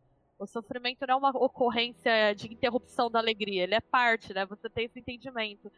E eu senti que era isso que eles estavam querendo trazer da força. A força ela não tem moralidade. Que aí é uma coisa que vai me Sim. incomodar no 9, que ai, tudo que acontece, ninguém tem livre-arbítrio lá, tudo foi a força. Eu falei, então a força ela escolhe lados? O que é o que o 8 tá tentando dizer, né? O 8 tá tentando dizer justamente, olha, as coisas não são tão assim. Não tem. Isso, isso invalida aquela cena. Isso invalida aquela cena do, da criança da vassoura, né? Que é uma das melhores. Exemplifica tudo que o filme quis dizer, que a força não é uma. não é não é algo pré-determinado pelos seus genes ou pelos seus midi-chlorians. É, é uma coisa que tem em todo mundo. E eu acho que é bonito porque chega, chega dessa história de, de você tá, nasceu Skywalker, você tem a força, você é o escolhido. Não tem escolhido, sabe? É a anarquia na galáxia. É isso aí, porra. Mas é isso, né? Eu acho meio idiota, meio que a família real da força, assim, sabe? E uma coisa que surpreendeu é que o Snoke morreu no segundo filme. Todo mundo Nossa. achava que. Todo mundo achava que ia ser. Ia ser só a rebelião sendo fodida pela primeira ordem, daí o Snoke ia ser morto pelo Kylo Ren no último filme e ele ia se redimir, que nem o Darth Vader. Mas não. O, ele foi morto no, no segundo filme e, e dava a entender que o grande vilão de tudo seria o Kylo Ren. Acha aquela cena tão sensacional que eles Sim. matam o Snoke juntos, né? Que eles lutam juntos. E para mim, para esse filme ser mais perfeito, a Rey teria ido pro lado negro ali. Porque, porque havia uma, uma, uma tensão assim de que a Rey, a, a Rey tava sendo sedu sem sem brincadeira com a palavra, tá sendo seduzida pelo lado negro por causa do, do Kylo Ren, por causa dessa comunicação que os dois tinham. Existia um, não existia um antagonismo entre eles, parecia que eles estavam tentando se entender, sabe? E, e existia, pelo menos para mim, essa possibilidade de que um dos dois ia trocar de lado, né? Eu queria muito que ela tivesse ido. Se eu, se eu escrevesse o filme, por isso que a Disney jamais me contrataria. Mas eu queria muito que ela tivesse ido. E. Mas não, é lógico, ela não ia virar uma genocida, né? Mas que ela tivesse ficado cansada dessa coisa, com essa pressão que você tem no Jedi, de que você não pode ter dúvida, dela ter tido um momento de oscilar ali e aí dali ser feito o caminho contrário. Porque eu não gosto dessa coisa. E eu acho que o 8 é genial nisso, de mostrar, tá, mas o lado negro, bem, o que, que é o lado negro, né? Afinal de contas, o que, que é, na verdade, não é a nossa intencionalidade egoísta mexendo com a força? E será que o lado da luz ele não tem também, um, ele não, não, gera um desequilíbrio também. Então eu queria muito que, tipo, ali tivesse formado uma aliança entre os dois, de alguma forma. Agora, não, não rolou, eu entendi a decisão, tem toda uma polêmica, né? Teve muito fã, tem muita gente que não gosta desse chip, né? E. Sim. Raylo. Raylo. Eu sou Raylo Shipper, mas não pelo chip. Eu acho que eles têm uma dinâmica muito interessante. Inclusive, eu acho que o sub texto romântico deles é bem trabalhado no sentido de mostrar como Kylo ele tem um sentimento por ela que ainda é um sentimento bastante egoísta, né? Que Sim. é aquela coisa, o amor que o Anakin sente pela Padmé é mostrado como uma coisa tão intensa que corrompeu, né, ele. Mas em nenhum momento isso é mostrado como uma coisa, na verdade, bem egoísta, assim, que ele tem um, um, amor muito possessivo. E eu, eu gosto do jeito que aquilo é colocado ali, eu acho que faz sentido. Não pelo romance de fanfic barata que fizeram no 9, mas por dois jovens que têm um sentimento de rejeição muito grande, que estão sob muita pressão, sob valores que eles não podem questionar, né? Então eles ficam naquela naquela tensão de ter um mentor ali, né, muito oprimidos pela figura da autoridade. Então eu, eu gosto muito da dinâmica dos dois. Eu tava esperando que isso fosse mais bem trabalhado, que essa tensão entre eles fosse mais bem trabalhada, que, esse, que essa pulsão que a Ray tem pelo lado negro fosse mais bem trabalhada, mas na real, só tristeza, né? Na verdade, um monte de coisa interessante fica no ar no 8 e acaba não sendo desenvolvida no 9. Sim. Toda essa cena que você falou do desse conflito entre os dois e com o Snoke, e daí falando da cena de luta entre si, que daí é uma coisa que essa nova trilogia fez muito melhor que, que os prequels, que as cenas de Sabre de Luz são muito legais. Elas são muito bem coreografadas, elas têm, elas têm peso, você sente que. É, principalmente no, no episódio 7. Não, não, é, no episódio 7, que os dois são ainda muito novatos, principalmente a Rey, você sente que tem um, aquele amadorismo por parte da Rey, mas ela tem aquela intensidade da força. E, e as a coreografia do, dos últimos Jedi, que os dois lutam juntos para enfrentar a guarda Praetorian do, do Snoke, cara. Aquela jogada de, de sabre de luz pro Kylo Ren só pra ele apertar e, e perfurar a cabeça do guarda, cara. É, parabéns pro pessoal que fez a coreografia de, dos três filmes, porque do, dos três filmes eu gostei muito. Que é uma coisa que eles elevaram, assim, em relação à série inteira. Acho muito interessante como eles exploram o fato do Adam Driver ser um cara muito grande no estilo de luta do Kylo, né? Porque ele é muito agressivo, assim, é brutal. Não é aquela coisa mais coreografadinha que a gente tem no, nos prequels, né? Você vê que ele vai com força bruta mesmo, assim, eu acho muito legal também, porque você vê, inclusive, o quanto dessa personalidade raivosa dele transparece no estilo de luta, né? As coreografias são muito legais. Isso, de fato, eu, eu gosto muito. Assim, não tenho nada a reclamar desses novos filmes. É, eu gosto dessas lutas novas da, dessa trilogia, porque eu fico reparando nas cenas de luta fica. A, a, ponta dos sabres vão cortando, sabe? Você vai reparando que elas vão cortando o cenário inteiro. E eu acho esse detalhe que eles colocam, toda a coreografia, é muito plasticamente bonito. Então, eu acho que realmente, da das três trilogias, né, as lutas desse foram as melhores. E teve também né, uma luta que não teve um choque de sabre, que foi uma luta quase que aguardada, o, o, primeiro e o segundo filme, que é a luta do Kylo Ren com o Luke. Quando o Luke chega e, e vai enfrentar o, o Kylo pela primeira vez ali, depois do, do rompimento deles. E aquela cena, em, quando o cara, como você disse, é quando ele é tão agressivo que ele aponta todos os blasters que pode ali, daqueles T-Walkers todos, e tenta destruir o Luke, dizimar ele ali, né? Fragmentar. E ali te mostra como que é o comportamento dele, quando ele usa a força e o poder, né? Poder de, de destruição. É, ali eu, eu, gosto muito dessa luta porque ele, ele, a frustração que ele tem, ele não consegue extravasar aquela a, a agressividade que ele tem. Né? Ele guarda aquela frustração para si e é como uma lição pro cara. Né? Ali pode até ser um, um passo, sei lá, pra, pra redenção, que ele vê que não adianta você ter tanta raiva e tanto ódio assim que não vai te levar a nada, não te levou a nada ali. Ele só fez um papel de trouxa. Eu adoro como ele é descontrolado o tempo todo. Tudo nele grita descontrole. Assim, então eu gosto muito de ver as cenas de luta dele por isso. Sim. E nessa cena também eu, sou, eu, eu choro pra cacete. Esse filme eu saí desidratada, particularmente. Quando ele, quando ele entrega os dadinhos do Han Solo e ela fala, a Leia fala alguma coisa assim como é, ele se foi, né? E o Luke entrega os dados, né? é o dado, né, que é, não é físico, enfim, ele deixa o dadinho na mão dela e diz assim, é, ninguém se vai para sempre o bicho ali, eu não aguento não. Ali, não, pesado, daquela, né? Daquela cena de, de ser um rio de lágrimas também comigo Nossa, também. É foda. Mas aí tudo que é bom acaba. E, e eu acho que daí entra um combo de, de dois filmes que não, não foram muito bons. Começando pelo Han Solo, que daí voltando naqueles intervalos que a gente tem é, Han Solo teve uma história muito conturbada da, dos bastidores. Ele era para ser dirigido pelo Chris Lord, pelo, pelo Chris Miller e o Phil Lord, que fizeram várias coisas legais, tipo Lego, o filme do Lego. Só que a Disney não gostou. Eles, a Disney tem um problema extremo com é, diretores mais autorais, desde a época da Marvel.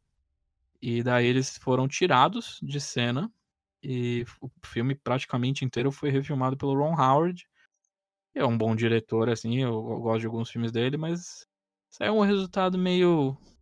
Ih, né? é um filme que não, fe... não, não, não, não cheira, nem fede. Eu, eu acho que o, o, o Diogo gosta desse filme, né?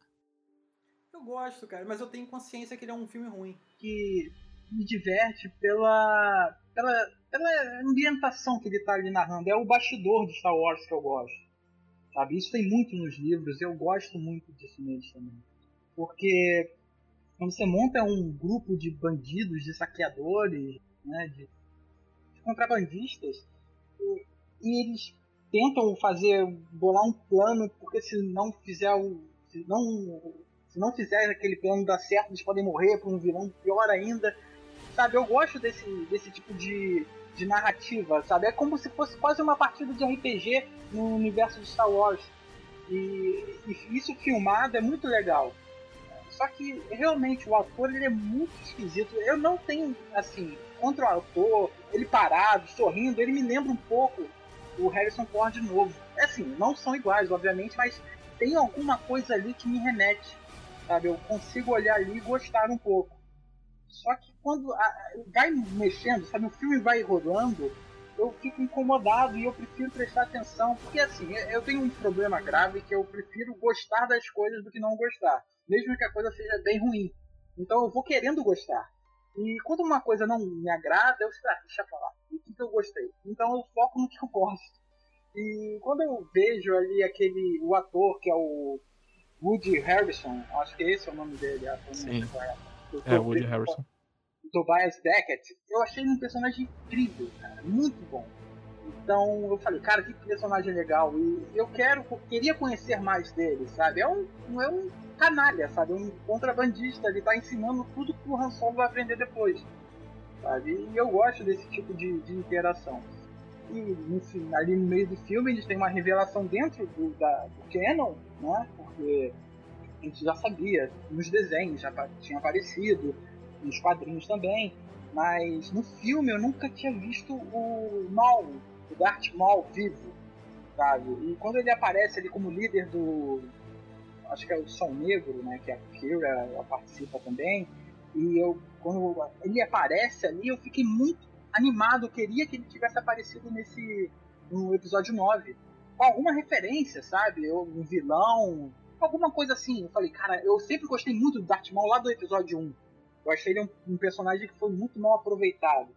Depois a gente lê um livro que tem, né, que mostra a, a, a trajetória do Palpatine e mostra como foi essa, esse relacionamento dele com o lado negro. Eu queria um pouco mais, sabe? Que ele foi uma vítima do lado negro. Eu queria mais alguma coisa do Darth Maul. Quando ele apareceu nesse filme, eu me empolguei mais ainda. Eu falei, puta, isso eu gostei. Sabe? Essa surpresa dele aparecer no filme, eu gostei e acabei abstraindo das coisas ruins que eu faço. Eu tenho certeza que o pessoal fica muito puto com elas. Mas eu consigo deixá-las de lado um pouquinho para poder focar. Você ficou feliz que o Darth Maul aparecer. Puta, agora o filme fica bom, daí acabou. É verdade.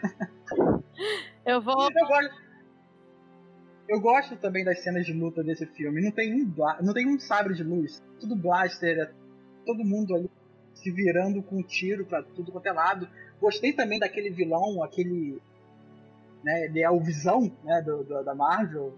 É, esqueci o nome do ator. Pera aí que eu tenho o um nome aqui. Ele é o Dryden Voss, interpretado pelo Paul Bettany. Isso.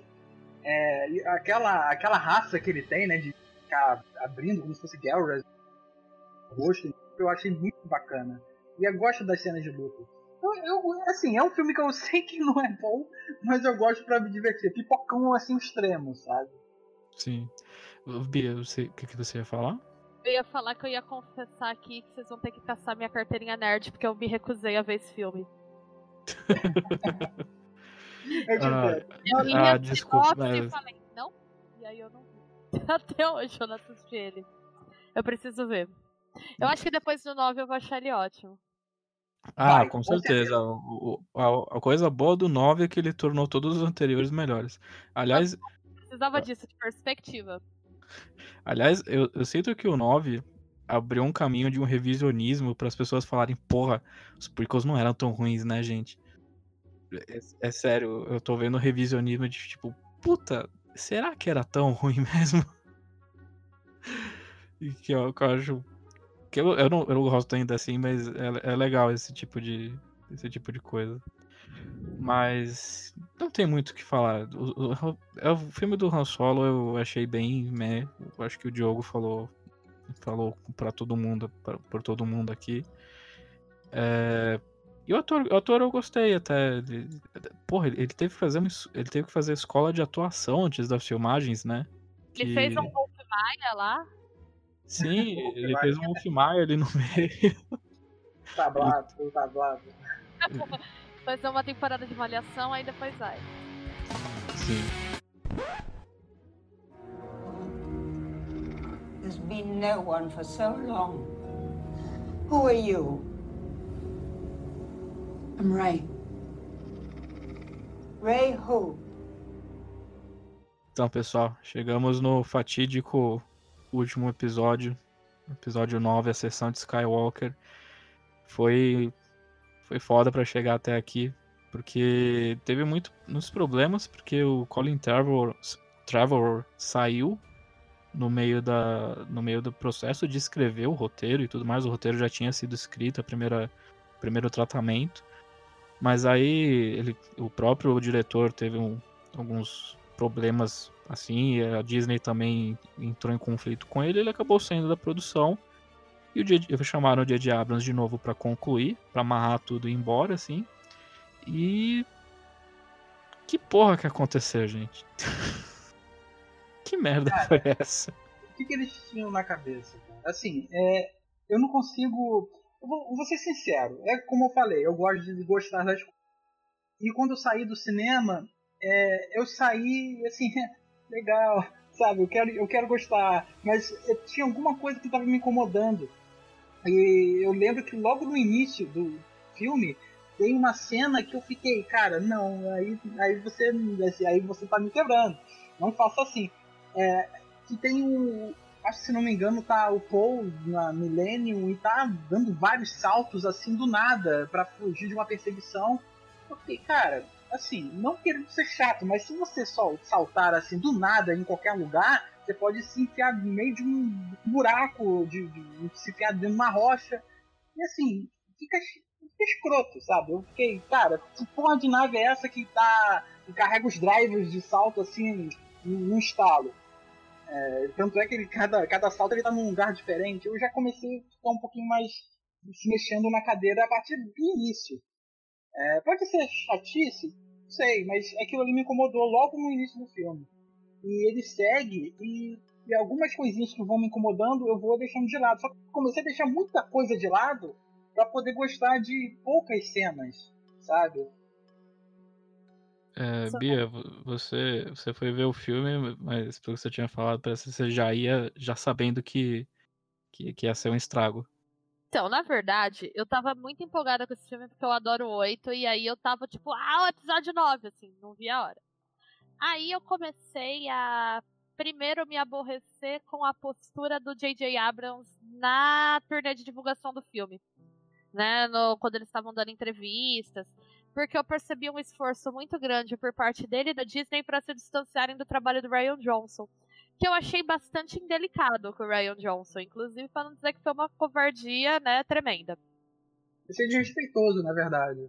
Muito desrespeitoso, sim, porque eles ficavam meio que colocando na conta do Ryan Johnson que o filme tinha sido um fracasso. E não foi, o filme foi um sucesso de crítica. Ah, teve mobilização de hater na internet. Cara, se você tem medo disso, sabe ser é a fucking Disney. Pelo amor de Deus. Então não se mete com Star Wars, assim. Não faz nada que tem fandom chato. Porque, desculpa, isso aí deve ser o mais chato que tem. Eu acho que o de Star Wars, assim, tá pau a pau com a galera que eu adoro também. Eu adoro K-pop, mas com a galera louca do K-pop do Twitter, né? Que também é complicado. Então, eu acho que é um fandom muito difícil. De qualquer forma, você tem que estar preparado para lidar com ele, né? E você não é uma pobre empresa desprotegida, você é a porra da Disney, sabe? Você tem todos os recursos para atropelar é, uma onda de crítica que ficou muito localizada no online e fazer um filme que seja um grande sucesso, apesar de tudo isso. E aí eu já achei bem bizarro, mas ok, né? Ainda tava empolgada com o filme. Aí alguns amigos meus e minha família, eles viram um dia antes que eu e aí começaram, Bia, o filme não é bom não. O filme não é bom. Só que nada Selada, me... Bino. e aí eu ainda, fui do, eu ainda fui do tipo, mas vamos lá. Né? Os personagens que eu adoro, tal, que eu adoro os personagens de fato. E nada me preparou pro que eu vi, assim. Porque eu achei ele tão desconexo eu dava a impressão que não tiveram dois filmes anteriores. Vocês sentiram isso também? Sim, eu sinto que eu sinto que ele tenta se ligar muito mais com o filme que o J.J. Abrams fez do que com oito. E, mas, mas eu tenho uma sensação de desconexão, assim, não só com não só com, com a própria trilogia, como todos os outros filmes. Parece que, como a gente estava conversando em off, parece uma fanfic, sabe? Parece que não, não tem conecta com nada. Essa é a pior fanfic. Tipo, não, não parece uma fanfic boa. É. Parece uma fanfic que alguém escreveu assim, triste, num um dia de. criança. É, porque o que eu senti, eu fui fazendo essas concessões, né? Tá, vou ignorar isso. Aí daqui a pouco, puta, mas isso aí saiu da onde? Aí daqui a pouco, puta merda. Aí daqui a pouco você tava, caramba, ok, não dá pra ignorar isso, né? A minha escala foi, quando compareceu o Imperador Palpatine já no começo, no letreiro, eu já pensei, hum, vai dar bom não. Mas vamos lá. vamos lá, tô aqui, né, motivada, tô comprando. Aí, daqui a pouco, né, aparece a tal da ilha da, do planeta Sif lá, né? Falei, tá bom, mas de onde saiu isso aqui? Mas tudo bem, tô comprando, tô comprando. O momento para mim que assim tudo desmoronou foi quando eles pegam uma Star Destroyer, dão um tiro e destroem o planeta. Aí eu falei, isso aqui é, você... tipo... Vocês estão desrespeitando o uhum. lore, porque total, todo filme que tinha lá a Estrela da Morte, depois a Star Killer, né? Você precisa de um tempo enorme para você carregar a energia para dar um tiro daquele. Você tem que mobilizar um aparelho enorme, não é banal assim. Você não, não tem estilingue de destruir planeta, né? É um armamento pesado, assim. Eu acho que não tinha pesquisa militar no planeta que ele se enfiou lá, né? Eu até brinquei com uma galera. Falei, o Tony Stark estava com ele lá no planeta, né? Dele ter desenvolvido essa tecnologia assim do nada. E aí, quando começou esses furos de roteiro muito grandes, sabe? A adaga que foi feita há milhões de anos numa língua desconhecida, daqui a pouco ela dá certinho com o destroço da Estrela da Morte. Cara, aquilo foi foda. Naquela posição, naquele jeito, tipo, perfeito, né? É, e assim, ninguém se deu o trabalho de explicar. A galera mandou a verossimilhança pra casa do caralho e foi. Eu tenho a impressão que foi muito feito no foda-se. É, é isso, ninguém. Ah, sabe, parece que vai se sustentar na nostalgia o filme. Tipo, ninguém se preocupou em fazer um negócio que conversasse minimamente, que tivesse uma coerência interna ali. Então, esses furos de roteiro que são infantis, quando você para pra debater, não é coisa de fã chata pegando um negocinho do canon ali. São furos infantis, gigantescos de roteiro, assim, que qualquer pessoa dá conta de ver. Eu, isso me incomodou muito. E aí o que mais me incomodou, mais crítico que isso eu achei foi o desenvolvimento de personagem, que parece que o background dos personagens foi jogado fora. É, você tem um ex-Stormtrooper, isso é explorado de um jeito porco.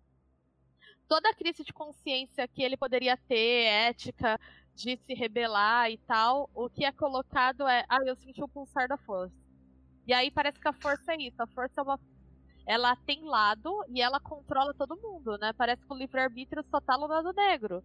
Isso, faz parecer que, que, que a força é uma, uma, uma, questão ética, né? Que... É, Exatamente, religiosa, e se você tem a força ao lado, o bem contra o mal de novo, e, e eu, a coisa que eu achei até desrespeitosa, né, do Luke do 8 sendo totalmente desconstruído. Ele chega lá no momento que a Rey vai jogar o sabre, ele pega o sabre e manda um foi mal, tava doidão pro filme anterior. Porque tudo que ele Cara, fala... o que que... Ele, ele, fala um negócio. É? Ele... Sim.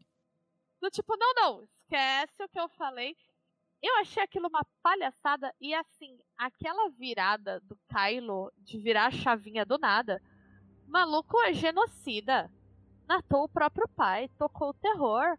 Aí de repente, se era assim, então por que a Leia não fez essa porra antes? Tem muita cena que esse filme ele, ele mexe com a gente de uma maneira muito, muito errada. Porque no início, quando parecia aqueles risinhos do Palpatine, que são risinhos desgraçados, mas eu falei, caramba, é o Palpatine. Como que ele sobreviveu? Me conta isso primeiro. Eu quero entender o que, que aconteceu pro Palpatine sobreviver. Assim, foda-se. Não, não interessa. Ele tá lá naquele suporte de vida, quem que colocou ele lá? Né? Tipo, assim, quem tirou o corpo dele, como que ele conseguiu fortunas para criar. Eram mil Star Destroyers, não eram? Sim, era Assim, é, parece que eles. Tem aquela cena que é uma, um- uma cópia praticamente, né, do, do- do Vingadores lá, que se não tivesse existido Vingadores com aquela cena, do Thanos lá, do Capitão, cheguei aí, ó a galera aí que chegou, podia até ter sido boa, podia até colocar essa cena e falar, ah, essa parte aqui eu gostei. Mas não, cara, ela é tão descaradamente copiada que você se sente ofendido ali. Fala, porra, é assim, assim que você vai fazer? Mesmo, mesma, mesma empresa, mesma ideia? Porra, aí é foda. E quando aparece lá aquele. uma plantação de Snokes, eu falei, porra, cara, ele é um mestre Jedi, ele era, quer dizer, ele era um mestre Sith do, do Kylo Ren. Cara, você não planta um mestre Sith. O que, que era aquele Maracanã? Ah, Não, me expliquem, por favor, o que, que é aquele Maracanã que ele fez ali? O- Qual que era o propósito? Correndo de pura raiva. Cara, eu acho que ele era carente, sabe? Que porra de secto é aquele, sabe? Vamos ver nosso mestre que juntou vários Star Destroyers, ele tem poder pra dominar a galáxia várias vezes, mas vamos ver ele morrendo aqui porque é muito melhor. Gente, ele é pior, tem que abrir a CPI do Caixa 2 do Império, porque eu quero saber de onde surgiu aquilo lá, assim, é tudo... Eu, eu tava até comentando isso antes da gente gravar, que a minha pergunta durante o filme todo foi da onde saiu essa porra.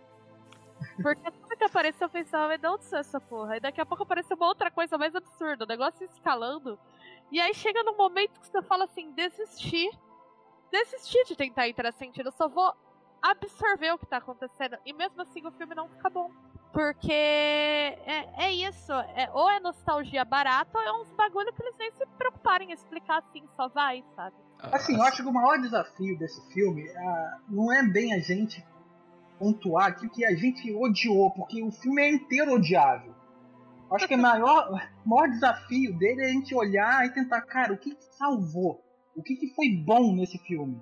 Assim, parece que não teve nada, e realmente quase não teve. Mas uma cena que eu consigo lembrar assim, de- assim por alto, uma só, sabe, de um filme assim, de, sei lá, duas horas e pouca.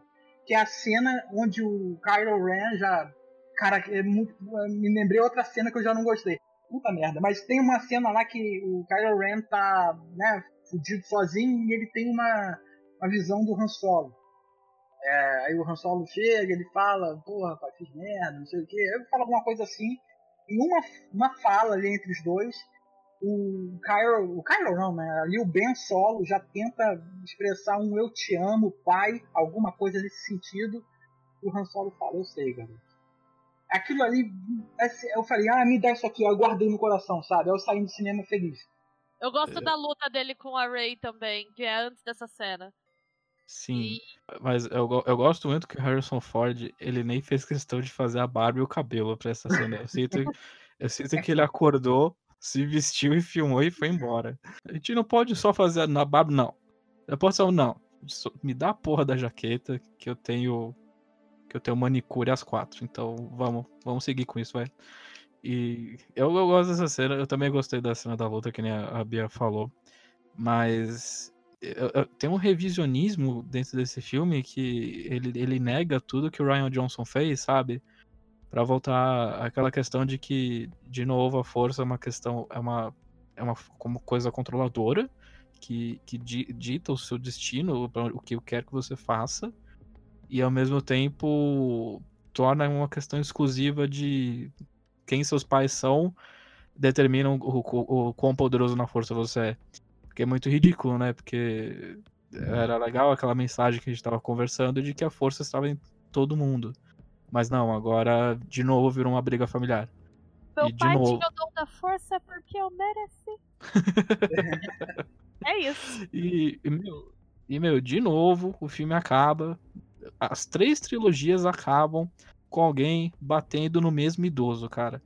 Meu, Chega, né? Chega, gente. Para de bater no mesmo idoso. Um idoso novo. Ai. Troca, troca o idoso. Não, no episódio 3, o Mace Windu bateu nele. No episódio 6, o Darth Vader e o Luke bateram nele.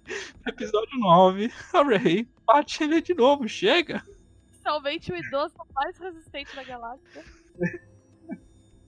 Mas o. E- Esse é covarde. o Wagner Waka chegou até a falar no podcast do Bônus que ele falou: não, você nota que fazer a Rey neta do Palpatine tornou todos os filmes filmes sobre o Palpatine. Olha que Sim. bosta. Esse foi o momento também, na hora que ela falou. Na hora que falaram pra ela, você é uma Palpatine, juro pra vocês, eu falei um puta que pariu baixinho no cinema. Assim, tipo, não, assim, não é, tem revoltante, como, né? é revoltante. Não, não tem como. Não tem como ela ser uma Palpatine, cara. Assim, eu sei que é um conteúdo do Legends e eles também fizeram isso de, bom, vamos tirar esse monte de conteúdo aqui do universo expandido para poder vamos vamos criar em cima disso aqui, vamos enlouquecer em cima disso aqui. Mas cara, pra a Rey ser neta do Palpatine, o Palpatine tinha que ter um filho ou uma filha. E o Palpatine, do jeito que é, sempre foi montado no universo expandido, nos filmes, ele não tinha a menor intenção de ter algum tipo de, de prole, sabe? O objetivo dele era o controle do Império e força. E a força, o poder. Tanto é que o nome, ele não tem. Ele é Palpatine de quê?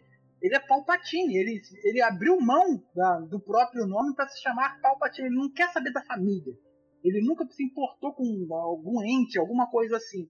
E do nada, alguém cria uma família do Palpatine sabe? Isso, assim, foi muito agoniante saber que a Rey era a neta dele, mesmo que no início do filme já estava sendo ventilado isso algumas vezes, eu falo, porra, não, não faz assim, sabe? Inventa uma história para botar o coroa aí, mas não bota ela como neta. Porque tira a importância da, da, da, da busca da Rey. Quem eu sou? É, ela pode. O Caio fala isso pra ela no episódio 8. Fala, não, você, os seus pais não eram ninguém sabe? E ali foi uma quebra, tipo, realmente, é, a força não escolhe, é, determina, não é uma família, é, a família real da força, sabe? É, ela aflora é para todo mundo. E ali o Caio falou e eu falei, cara, gostei. Ela não precisa ser alguém importante. E no final ela era importante. Ela, porra, é. era a neta do Palpatine, né? Porra. Esse filme ele consegue um feito incrível, que é pegar tudo que é legal do 8 e destruir. É admirável, assim. Sim. Não, não, tem nem o que falar. A gente falou, já falou do Maracanã, do, do abuso de idoso. Da... Cara, e. Eu, Aquela então... cena, cara, que tem os cavalinhos subindo ali, Star Destroyer lá, o cara não podia falar assim, dá uma levantadinha aí. O cara dava inclinada na nave, sabe? Os, os cavalinhos tudo escorregar. É, e do... acabou o plano dele. Sabe? Derruba todo mundo tem tantas soluções que você pensa de como fazer melhor. E, e fica mais revoltante quando você pensa naquele roteiro que vazou. Vocês, todo mundo aqui viu esse roteiro? Eu adorei esse Colin. roteiro. É, eu, não tenho, eu não tenho todos os plot points aqui, mas várias coisas de, de por exemplo. Na verdade, antes, antes disso, antes disso, com, o que, que vocês acharam da, do uso da Leia nesse filme? Ai, eu, eu... eu, fiquei muito incomodado. Tipo, eu... sabendo que são restos de cenas de outros filmes que eles tiveram que, tipo, adaptar dentro do roteiro, eu fiquei muito incomodado. Eu não gostei. A Leia é a personagem que eu mais amo. E eu achei que foi tão mal feito que ela morreu no filme e eu não me emocionei. Eu me emocionei era, mais. Era esperado, né? Saber como que vai ser a, a despedida da Leia, da Carrie. E não foi, não foi emocionante. Eu achei não. aquela a força esteja com você do, do, do segundo filme muito mais impactante. Do segundo muito filme, mais. não, do episódio 8. Eu teria feito ela morrer no 8. Naquela cena que ela vai, que ela sai da nave, né? Que tudo bem, ela voltar pra nave é muito legal, né? Com a força e tal. Mas eu teria dado um jeito de reeditar o 8 pra ela morrer ali a despedida dela ser ali. Eu acho que teria sido mais digno que inclusive poderia ter dado um ponto de plot de desenvolvimento pro Kylo Ren mais interessante. Por exemplo, ele ter uma crise de consciência porque a mãe morreu, ou ele surtar mais no lado negro porque a mãe morreu. É, do jeito que foi feito, assim, eu achei que ficou tudo muito ruim. Inclusive, o plot dela fica muito sem sentido, né? Naquela cena ridícula que mostra ela lutando com o Luke lá, treinando com o Luke, o Luke fala: Não, a Leia teve uma visão que se ela continuasse no caminho Jedi, o filho dela ia morrer. E por isso que ela parou. Só que o filho uhum. dela morre de todo jeito, então ela parou para quê? E outra coisa, por que você, por que você se dá o trabalho de, de fazer todo esse malabarismo de teve efeitos digitais? É, deu uma impressão que tipo é, a, a, a atriz, a Daisy Ridley, falava qualquer coisa para se encaixar com o que a Leia tava falando naquela hora. E parecia que as duas estavam falando de assuntos diferentes, então dava aquela sensação de estranheza, porque você sabe que são cenas reutilizadas de outros filmes. E, e se no final você faz tudo isso para ma matar a personagem, por que, que, você simplesmente não matou antes, sabe? Tipo, falando, ó, com a morte da, da, da General Leia, logo no início do filme, que daí você meio que se exime de ter que fazer isso, que eu acho que é muito, muito mais desrespeitoso com a atriz do que você simplesmente achar que, meu, acho que já parou de tentar inserir ela no filme. Sim, eu achei que ficou muito ruim, até porque toda essa. Fizeram esse CG para fazer essa cena, para quando a cena rola, você falar, tá, mas então não serviu para nada, né? Pra que, que tudo isso aconteceu? Então, eu achei bem ruim, assim. Poxa, preferia que não tivesse. E aí depois quiseram meter o louco que falaram que a pouca participação da Rose foi por causa disso, né? Que ela teria gravado a maior parte das cenas com a Leia e as cenas não foram utilizadas. E depois descobriram que não, porque parece que o roteirista foi contratado depois da morte da Carrie Fisher. Eu encontrei aqui a descrição do, do, do, roteiro e ele muda muitas coisas. Por exemplo, não tem Palpatine, de novo. É, a ideia original era que o Kylo Ren fosse treinado pelo, pelo mestre do Palpatine, que é uma criatura meio estilo Lovecraft de 7 mil anos. E a ideia, na verdade, geral era que ambos buscavam as origens de seus de seus mestres, é, de, da, das suas alianças, enquanto a Rey ia atrás das origens da, da Ordem Jedi, o Kylo ia atrás das origens do Sith. E daí tem um momento que sempre é citado em todas as reportagens desse script, que o Kylo Ren enfrenta uma, uma ilusão do Darth Vader. E que daí ele é derrotado por essa visão do Darth Vader, que, que considera ele muito fraco. E daí esse, esse roteiro foi acabava com, a, com, obviamente, o combate entre os dois, que a Rey matava o Kylo Ren. E não tinha várias, de, vários desses revisionismos. A, a Rose, que é uma personagem que a gente citou lá nos últimos Jedi, teria muito mais espaço junto com o Finn. Não teria aquele negócio ridículo de você dar um interesse romântico pro Paul só pra, tipo, ó, oh, o Paul é hétero, hein? Ó. Oh. Nossa, foi só isso mesmo, né? Olha, ele é hétero demais, hein? Ele é muito hétero. E, então tirava muita gordura desnecessária do 9 e focava no que todo mundo queria ver, que era esse embate de de, de, de ideologias em si embate entre os, os dois protagonistas. Né? O Kylo Ren chega até a ser um antagonista também meio protagonista. E ao invés disso, a gente teve um roteiro escrito pelo J.J. Abrams e pelo roteirista do Batman vs Superman e Liga da Justiça. Sobre as primas. Batman vs Superman, que eu já falei bastante nesse podcast e volta pra, esse roteirista volta para me atormentar agora no Star Wars. Quem que achou que era bom, né? Quem que viu o currículo dele e falou, ah, esse aqui vai dar conta? É que, é que eu, eu sinto que ele veio por indicação, assim, porque ele escreveu Argo, que foi indicado ao Oscar. Ah, então ok, Argo E daí o Ben Affleck viu a bosta que tava no roteiro e falou, ô, oh, vem aqui dar uma olhada nisso aqui. E ele meio que ficou. Daí ele fez Liga da Justiça também, e daí o pessoal viu, viu a bilheteria dos filmes e falou, ô, oh, vem aqui no Star Wars, dá uma olhada aqui. Deu essa merda aí.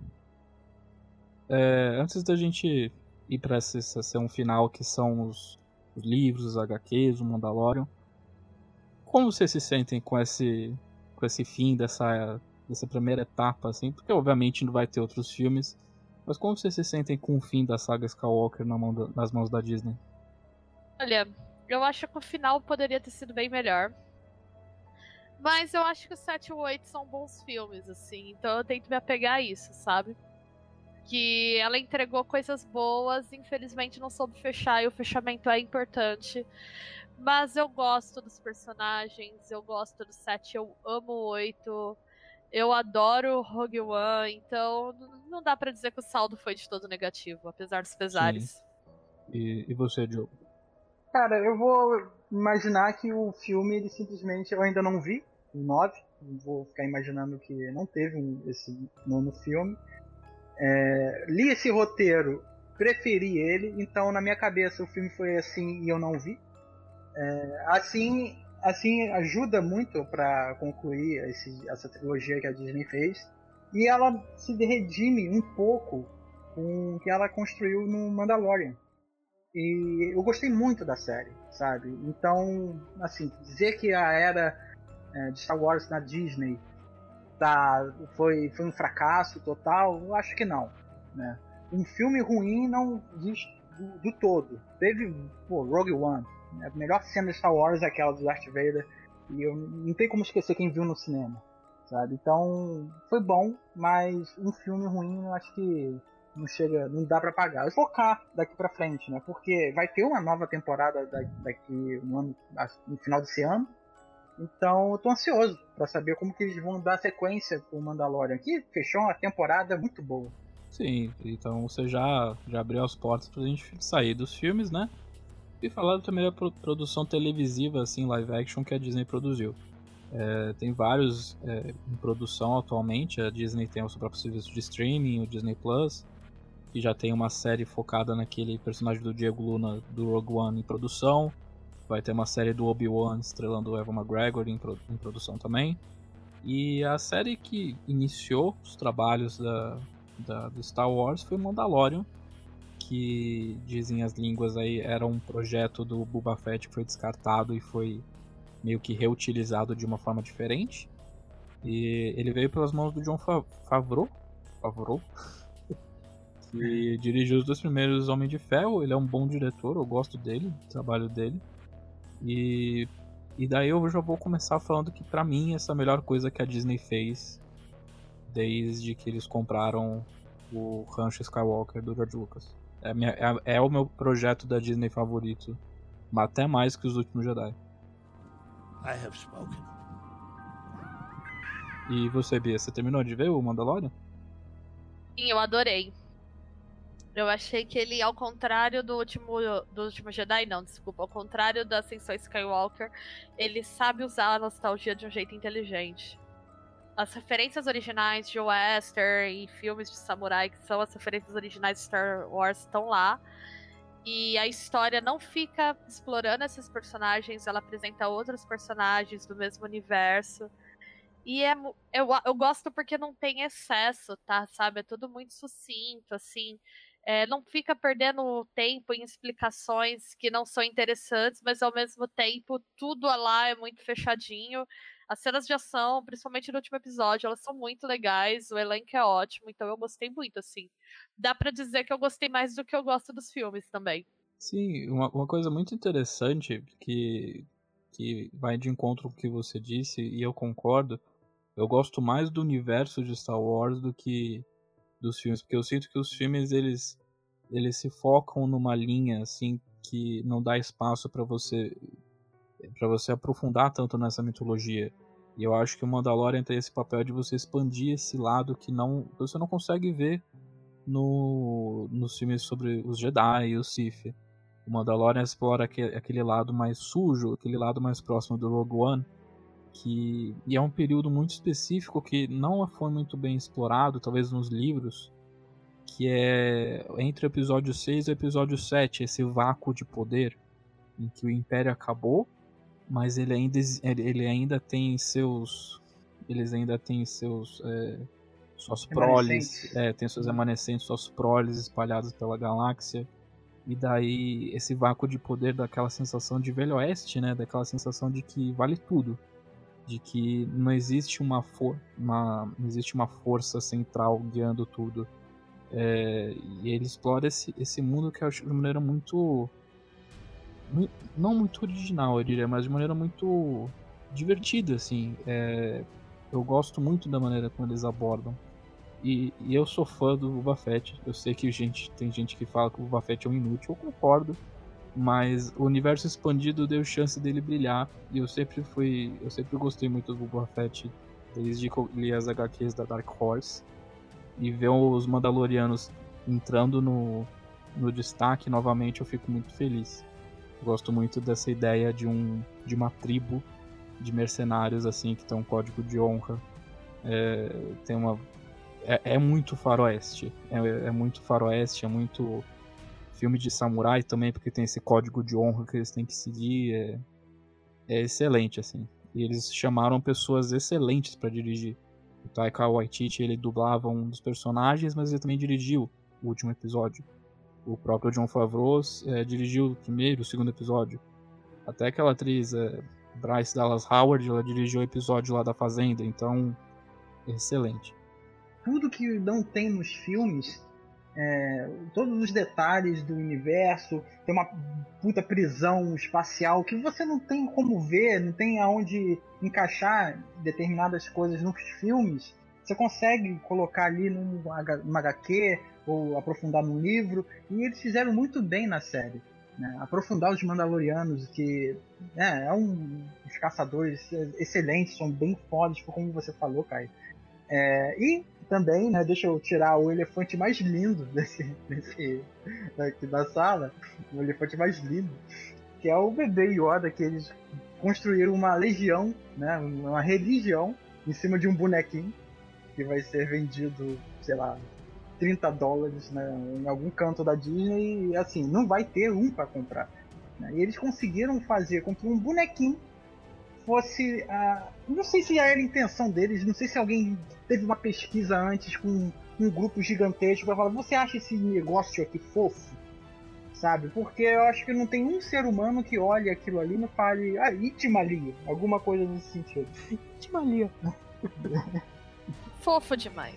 É, é, mas tem uma cena ali que ele deixa de ser fofo e aquilo ali me instigou pra caramba, sabe? Isso que me dá ânimo pra ver que não é só um fofinho ali.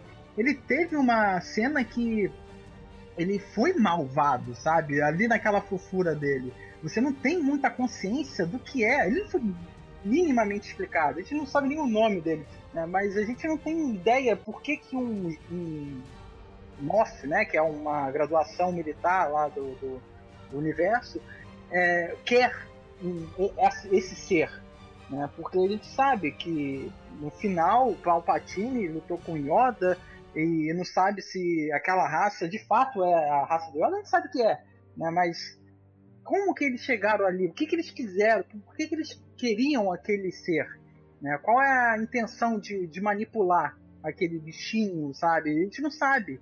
Eles vão ter que explicar em algum momento. E eu estou ansioso para isso. Não sei se eles vão manter ah, essa, essa bondade que ele tem, né? Que o próprio o Jim, é, Jim Jarin, ou então apenas Mando, que foi Mando a série inteira, está educando, né? Ele é o pai agora, né? Mas a gente não sabe se lá para frente vai ter alguma reviravolta ou ele vai ter aquele. Ele é uma força bruta, né?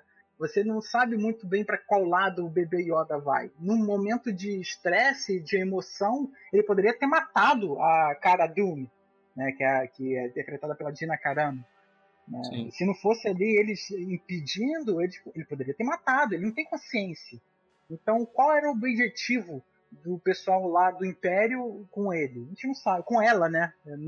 Acho que é uma menina. Uhum. É, eu queria saber a opinião de vocês, porque no final ele revela, essa série revela que no final o grande antagonista é um é um meio que um, um general assim da do Império, né? Um ex-general do Império, porque o Império acabou. E ele no final aparece com meio que um sabre de luz, um dark saber. Então, o que, que, que, que, vocês acham? Talvez ele seja um acho que o Diogo talvez saiba um pouco melhor que eu. Será que ele é talvez um aprendiz de um Sith ou alguma coisa assim? Eu tive essa impressão. Teve um momento que ele narra ele fala o nome de cada um.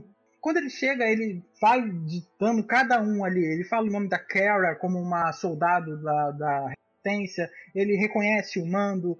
Ele reconhece o Griff Carga, que é o líder ali daqueles, daquele grupo, né, que faz o busca recompensa, enfim, hum. é, ele reconhece cada um ali e cita uma guerra que, uma guerra não, um combate que os Mandalorianos perderam quando o Império estava invadindo o planeta deles, Mandalor. Né? É. E, e, teve um, Mandaloriano que ele é narrado mais profundamente na, na Clone Wars, na série de animação, e ele possui aquela Dark Saber, sabe? Ele tem uma ligação ali com Jedi, de usar uma, uma espada daquele jeito. Ele manufaturou uma daquela forma. Ele não é um Jedi, ele apenas criou uma semelhante criou uma Dark, Dark Saber, nomeando como Dark Saber. E naquele momento dá, dá-se a entender que o Moff Gideon, né, que é esse general, ele mata esse, esse personagem e rouba essa arma dele. E quando ele, né, ele tá numa, um TIE Fighter, que eu achei sensacional, um TIE Fighter pousando, que eu nunca tinha visto. Né, porque Verdade, vê né? aquela bola, uma bola no meio e duas, dois, sei lá, tapumes ali, a gente nunca, eu nunca tinha visto. E quando ele sai dali, daquela nave destruída, você fala, nossa, o que, que aconteceu ali naquele passado? Para ele conhecer todo mundo, ter uma arma que pertenceu a um Mandaloriano, assim, é, lendário, né? E quero saber mais dessa, desse passado deles para contar como vai ser o futuro.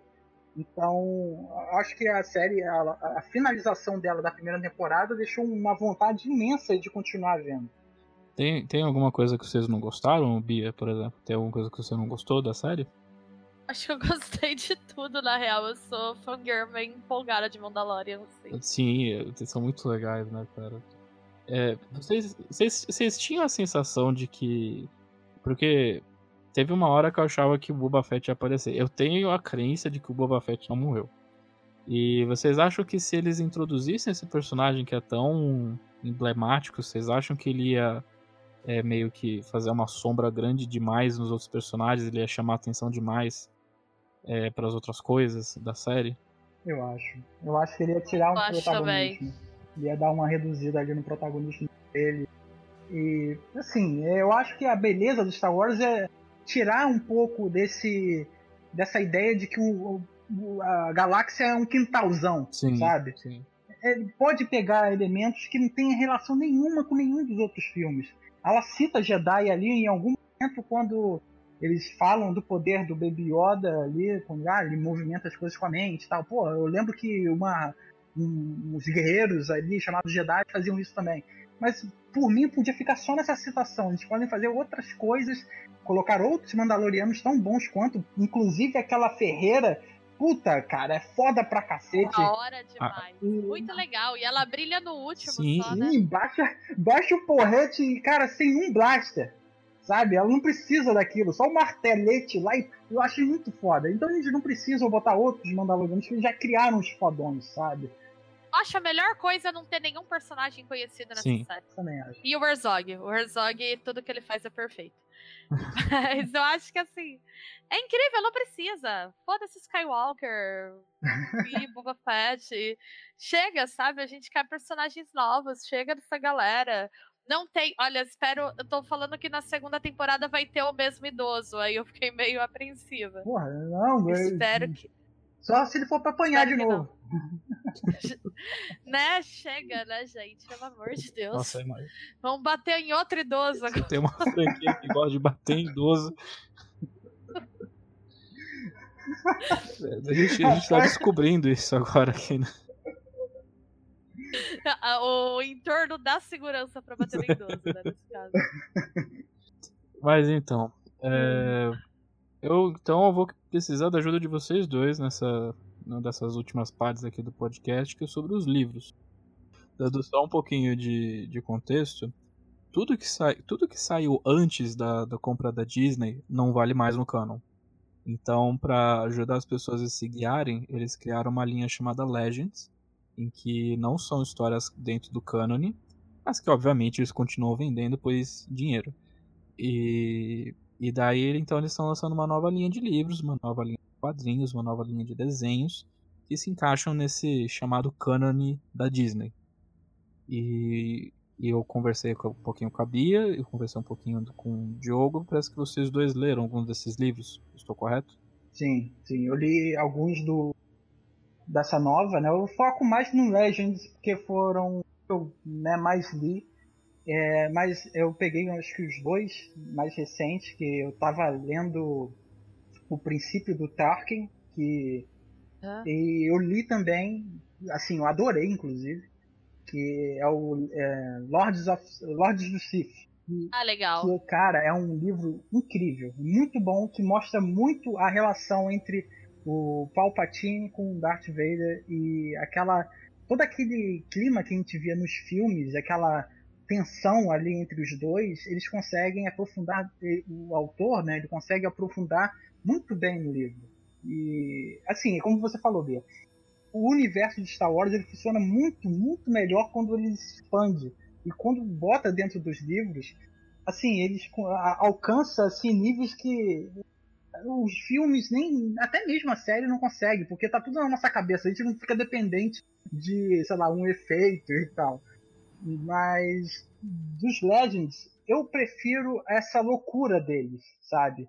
Porque se você fica sempre na, na coleira ali da Disney, você não consegue ter pirar muita coisa. E às vezes a piração ajuda a criar um, um livro bacana. Né? Por exemplo, tem um livro que conta, como eu comentei ali no início do cast, que fala do, do passado do Palpatine e mostra como que ele se tornou e, enfim, como ele fez com que elementos da saga ocorressem, porque se a gente parar para pensar, a, os prequels eles são ainda canon, né? Sim. Apesar de ele estar ali no Legends. Eu queria saber, Bia, quais, quais foram os livros então que você leu? Eu li a, os Marcas da Guerra, né? Uhum. Que é a trilogia do Chuck Wendig, que é sobre o que aconteceu entre o episódio 6, 7 Vinto. O que aconteceu entre o episódio 6 e 7? Ele termina com a destruição da Estrela da Morte no 6, assim. O que acontece depois. Isso do novo canon, né? Do antigo. Eu li algumas coisas também dos quadrinhos. Né? Não li os livros do. Eu tenho os livros em casa, mas eu ainda não li. Uhum. Mas eu li os, alguns quadrinhos lá da, da Dark Horse, né? Sim. Então, do antigo eu vou saber mais da questão dos quadrinhos. Mas o que eu gosto muito nessa trilogia é que ela trabalha com a ideia de que justamente o lance do Marcas da Guerra é a galáxia ficou em conflito, né, por muito tempo. Sim. Né, duas gerações aí, pelo menos. E isso gera consequências. Você viver num planeta, numa galáxia que está em conflito, você vai ter gente que é morto de guerra, você vai ter gente que é, teve suas propriedades prejudicadas, né? Que passou fome. Que nem todo mundo é simpático aos rebeldes, porque a galera tava vivendo a vida deles lá, nem todo mundo é impactado diretamente pelo Império, né? Sabe aquela ideia da galera que fala assim: ah, mas na época da ditadura tava bom para mim. É, é simpatizantes porque... da, da força opressora, né? É, porque na verdade, como isso não estava interferindo diretamente no cotidiano deles, né? A questão política, para muita gente, a galáxia tem planetas periféricos que estão totalmente afastados das questões políticas. Eles estavam meio esquecidos na República, eles continuaram meio esquecidos no Império, para eles tanto faz, tanto fez. E o Marcas da Guerra retrata, tipo, as contradições das pessoas que lutaram e como isso impactou na vida de que também é com pessoas comuns, não tem nada a ver com Skywalker, nada disso. Então, é, são vários personagens, né, que formam um grupo. Uma delas é uma mulher de meia idade que foi pilota de caça, que é a que eu mais gosto, assim. Uhum. Ela, o marido dela era rebelde, morreu. Na verdade, ele desapareceu. E ela largou o filho com as irmãs, né? Com a irmã e com a esposa da irmã. É um casal de lésbicas velhinhas, assim, muito fofas. Hum. Ela larga o filho com elas e vai atrás do marido e faz se ela está na guerra. E quando acaba, ela volta pra criança, agora que é um adolescente, e o menino tem uma puta bronca da mãe, né? Que ele não consegue entender por que, que ela precisou ir para essa rebelião. Por que, que meu pai também precisou se envolver com isso? O outro é um cara que brigou com o irmão, assim, que eu, tem um irmão que é pro-império e foi expulso do zap da família, sabe? Brigou com o irmão, não, não quis saber, cortou relações. O outro é um cara que era do Império e aí agora ele tá questionando a lealdade dele, mas ao mesmo tempo, putz. Tem, tem um momento desse livro que eu acho sensacional, que é eles lembrando dos amigos que morreram na Estrela da Morte. Do tipo, ah, eu lembro que de sexta-feira a gente fazia um happy hour. Sabe? Ele dá uma dimensão muito humana, assim, pra guerra é muito legal, é muito político, mostra os rebeldes chegando nos lugares para tentar instituir a república, né? Agora vitoriosos e as pessoas jogando fruta neles.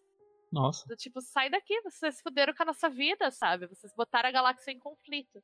E é muito interessante porque ele vai te dando pistas de como a situação degringolou pro que tá, né, no episódio 7. Então eu adorei, assim, eu recomendo muito, saiu no Brasil pela editora Aleph. Vou, vou dar uma olhada. E.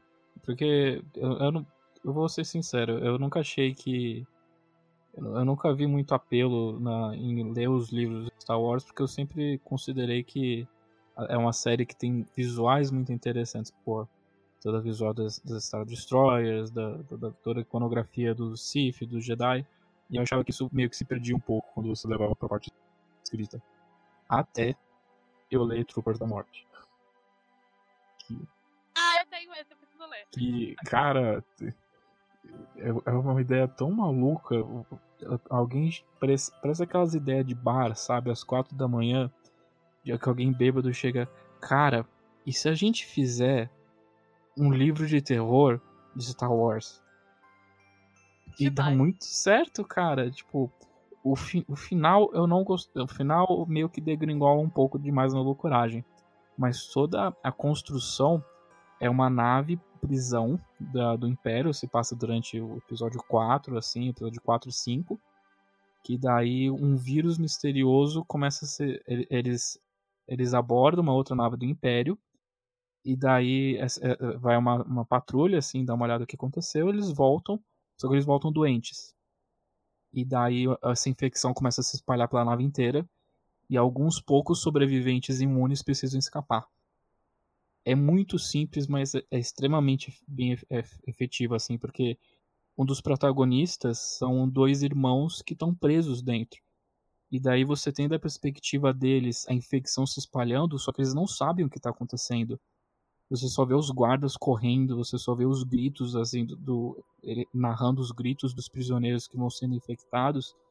E, e é muito desesperador, cara. E é, é, é, é como se o, o George Romero dirigisse um Star Wars. É, é muito bom. É, é, do Legends, então infelizmente não conta pro cânone, mas vale muito a leitura, assim. É, eu acabei em um dia. Eu não lembro da última vez que eu li um livro em um dia, assim. A leitura é super dinâmica. Então fica aí a minha recomendação de livro, que é o Troopers da Morte.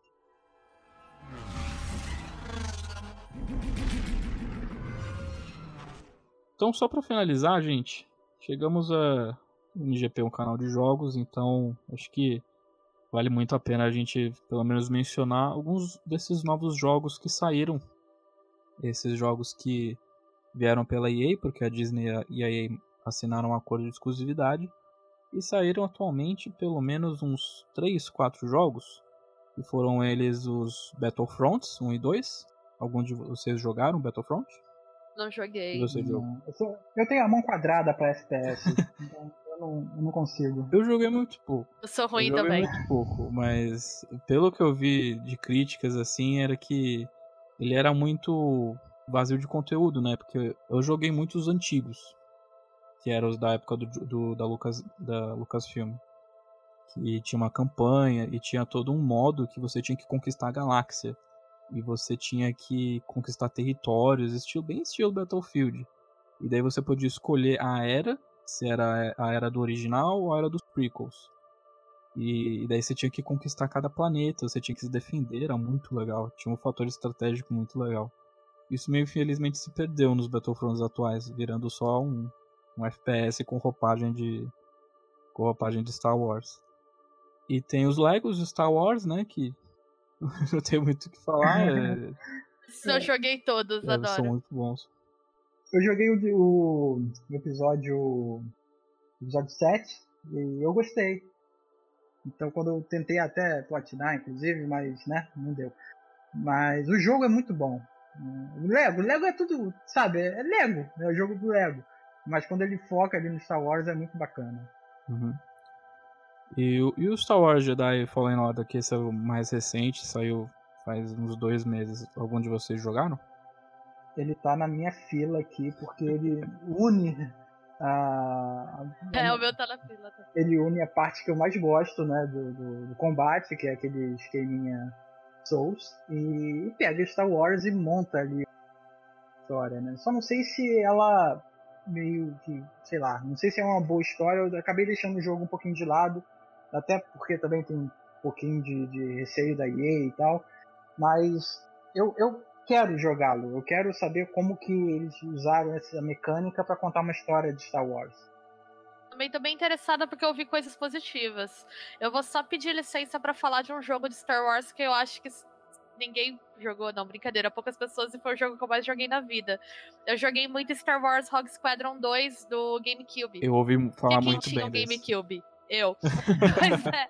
Só que o GameCube não foi um videogame muito popular, né? Eu era a única do meu grupo de amigos que tinha, então era meio triste. Mas eu adoro esse jogo, gente. Ele é muito legal porque ele tem a coisa que eu mais gosto de Star Wars, que é a navinha. E é treta de navinha na qualidade. Você consegue fazer a cena de você entrar na Estrela da Morte. Tem a corrida de speeder e ela tem uma sensação de velocidade muito legal, assim, tem missões. Então acho que o Rogue Squadron foi o que eu mais joguei, assim, na vida. Esses jogos mais focados nos Jedi, eu só joguei o Knight of the Old Republic mesmo, que eu gosto muito. E depois eu meio que desinteressei e FPS eu também não sou muito de jogar. Mas jogo de navinha, tamo aí. Eu, eu- é, eu tô devendo isso porque eu gosto muito de Ace Combat. E, e Rogue Squadron é basicamente esse Combat com toda aquela dramaticidade, com toda aquela roupagem de Star Wars. Então eu realmente tô devendo jogar. Esse é o 1 e o 2, né? Que é exclusivo de GameCube. Sim, eu joguei muito dois. Eu acho ele absolutamente maravilhoso. Então eu realmente vou atrás dele porque deve- não deve ser muito difícil de encontrar, será? Você ainda tem? Presta aí. Eu tenho, eu tenho, eu tenho que pegar ele na casa da minha mãe, mas eu tenho sim. Ah, eu tô vendo, o um tem pra Windows e Nintendo 64. E aí o 2 é exclusivo Ah, de sim. GameCube. Beleza. Então, de. Ah, porra, já tá recomendando jogos fora da era Disney, né? Já tá de modo foda-se, eu vou recomendar o de corridinha do, do Nintendo 64, né? E eu sei. Ah, Ah, é muito bom, cara. Eu, eu, eu gostava demais. Eu, eu lembro muito de jogar na casa do meu tio, e que ele tinha o Nintendo 64 e ele tem uma mecânica de que o seu motor podia quebrar um deles, mas você podia continuar correndo. E isso num jogo de Nintendo 64, quando eu era criança, eu achava isso, nossa, fenomenal. E, e eu acho que é o que me fez gostar um pouquinho do episódio 1, tipo, só um pouquinho, a cena da, da corrida, porque eu sempre tinha memórias muito muito boas da, do- da corrida no Nintendo Nintendo 64. Ah, é maneiro, é um bom filme, vai. é um maneiro. É, e falando assim de jogo velho, eu, sem, eu sempre lembro dele, mas eu lembro com um carinho meio distante, porque eu não tenho muita coragem de pegar de novo, porque a última vez que eu joguei foi no PlayStation 1. Mas eu lembro que eu gostei, gostava muito dele, que é o Jedi Power Battle. Alguma coisa assim, que você conseguia jogar com todos os Jedi ali. Conseguia jogar com Qui-Gon Jinn, que foi por muito tempo, eu acho que até hoje, né? O Jedi favorito pra mim. É, tinha o Obi-Wan, tinha o Mace Windu. Assim, era, foi, era um jogo muito, muito, muito bacana. Gosto muito dele. Gostava muito dele. Não sei se é muito bom ainda. Beleza. É, E só pra finalizar, agora eu prometo que é só pra finalizar, tem os quadrinhos que, que me interessaram porque eles foram pras mãos da Marvel. Eu gostava muito do trabalho da Dark Horse que eles fizeram com Star Wars, mas desde que a Disney é dona da Marvel, eles obviamente tiraram os direitos da Dark Horse e passaram pra Casa das Ideias fazer as novas histórias dentro do novo cânone. E daí, o que eu mais gostei é que eles colocaram sempre as melhores equipes os melhores artistas para trabalharem nesse, nesses títulos. Você tinha o Stuart Monen, que é um puta, um puta desenhista foda que trabalhou no Thor. Você tinha o Jason Aaron, que também trabalhou no Thor e atualmente é o roteirista do, do Vingadores. É, você tinha até agora o Kieron Gillen, que trabalhou nos Jovens Vingadores, que é uma puta, uma puta revista que muita gente não leu, mas que eu acho que era uma das melhores coisas que a Marvel fez nesses últimos anos. E é legal porque eles abordam meio que uma cartilagem que tem em cada filme da trilogia original. Em que eles abordam entre o episódio 4 e 5. É, depois eles partiram pro, entre o 5 e o 6. E agora eles estão abordando, obviamente, com o final da trilogia, estão abordando o Kylo Ren, como ele se tornou, como ele se tornou o, o que ele é hoje, como tal as histórias do Obi-Wan com Anakin. Então, o que eu li foi a série principal do Star Wars, que foi escrita pelo Jason Aaron e pelo Kyron Gillen.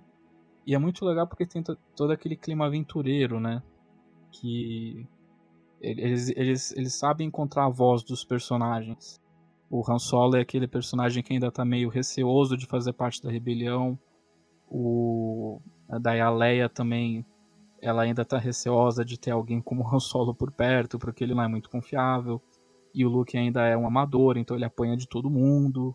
Inclusive tem um encontro muito legal dele com o Boba Fett, que ele leva uma puta surra do Boba Fett, mas ele consegue se sobressair no final. Então eu recomendo lerem pelo menos esse iníciozinho, assim, os dois, três primeiros arcos que são escritos pelo Jason Aaron, que é o meu, meu, meu roteirista favorito da Marvel atualmente. Só para conhecer um pouquinho e desse novo cânone, que é muito divertido e você de quebra vê o trabalho de um monte de, dos melhores artistas que a Marvel tem atualmente. Legal, vou procurar. Gente, depois dessa maratona, é, a gente expondo nossas opiniões, fazendo algumas recomendações aqui a colar. Estamos finalizando mais um podcast. Eu queria agradecer muito a presença aqui da, da Bia, aqui no nosso humilde podcast. Muito obrigado. Eu agradeço. Sim, e o jabá que você quiser fazer aqui para os nossos ouvintes conhecerem do seu trampo, pode ficar à vontade. Legal. É, eu tô no Bônus Cast, né? Que é o podcast do Bônus Stage. Toda semana, sai toda terça-feira. Spotify, Deezer, procura Bônus Cast que você consegue acompanhar a gente. De vez em quando, é bem esporadicamente assim, mas eu publico alguns textos no The Enemy. Então, se quiser dar uma olhada, me procurar lá também. Aí eu tenho um trabalho de pesquisa em videogame, né? É, meu emprego de adulta, eu brinco, é que eu sou, eu sou professora de, universitária e eu tô pesquisando relações de videogame e discursos de gênero e política atualmente. Então lá eu me concentro mais em falar sobre reflexões em relação a videogame e sociedade. E eu também sou co-organizadora de um livro chamado Videogame Diversidade e Gênero, que traz um panorama das pesquisas de videogame e gênero no Brasil. Ele só existe em formato digital por enquanto, mas a ideia é que futuramente a gente lance ele em formato físico também. Faço parte do Holodeck, que é um podcast que discute game design. E é isso. Muito bacana. Eu vou atrás de alguns trabalhos, mas eu, os seus textos do The Anime eu sempre leio quando eles saem, eles são, ó, joinha. Ah, obrigada. É, Diogo. Diga. Onde, onde as pessoas podem encontrar o NGP nas redes sociais? Bom, senhores, é, vocês conseguem encontrar o NGP, o New Game Plus, lá no Facebook, é o facebook.com.br ngameplus. Você consegue encontrar a gente também lá no Twitter. Estamos lá no twitter.com.br arroba, né, New Game Plus, N Plus, perdão. É, você consegue também lá no nosso canal, como já, o Caio disse lá no início, torne-se um patrocinador. É o youtube.com barra ngameplus. Tudo bonitinho, tudo junto, só ir lá.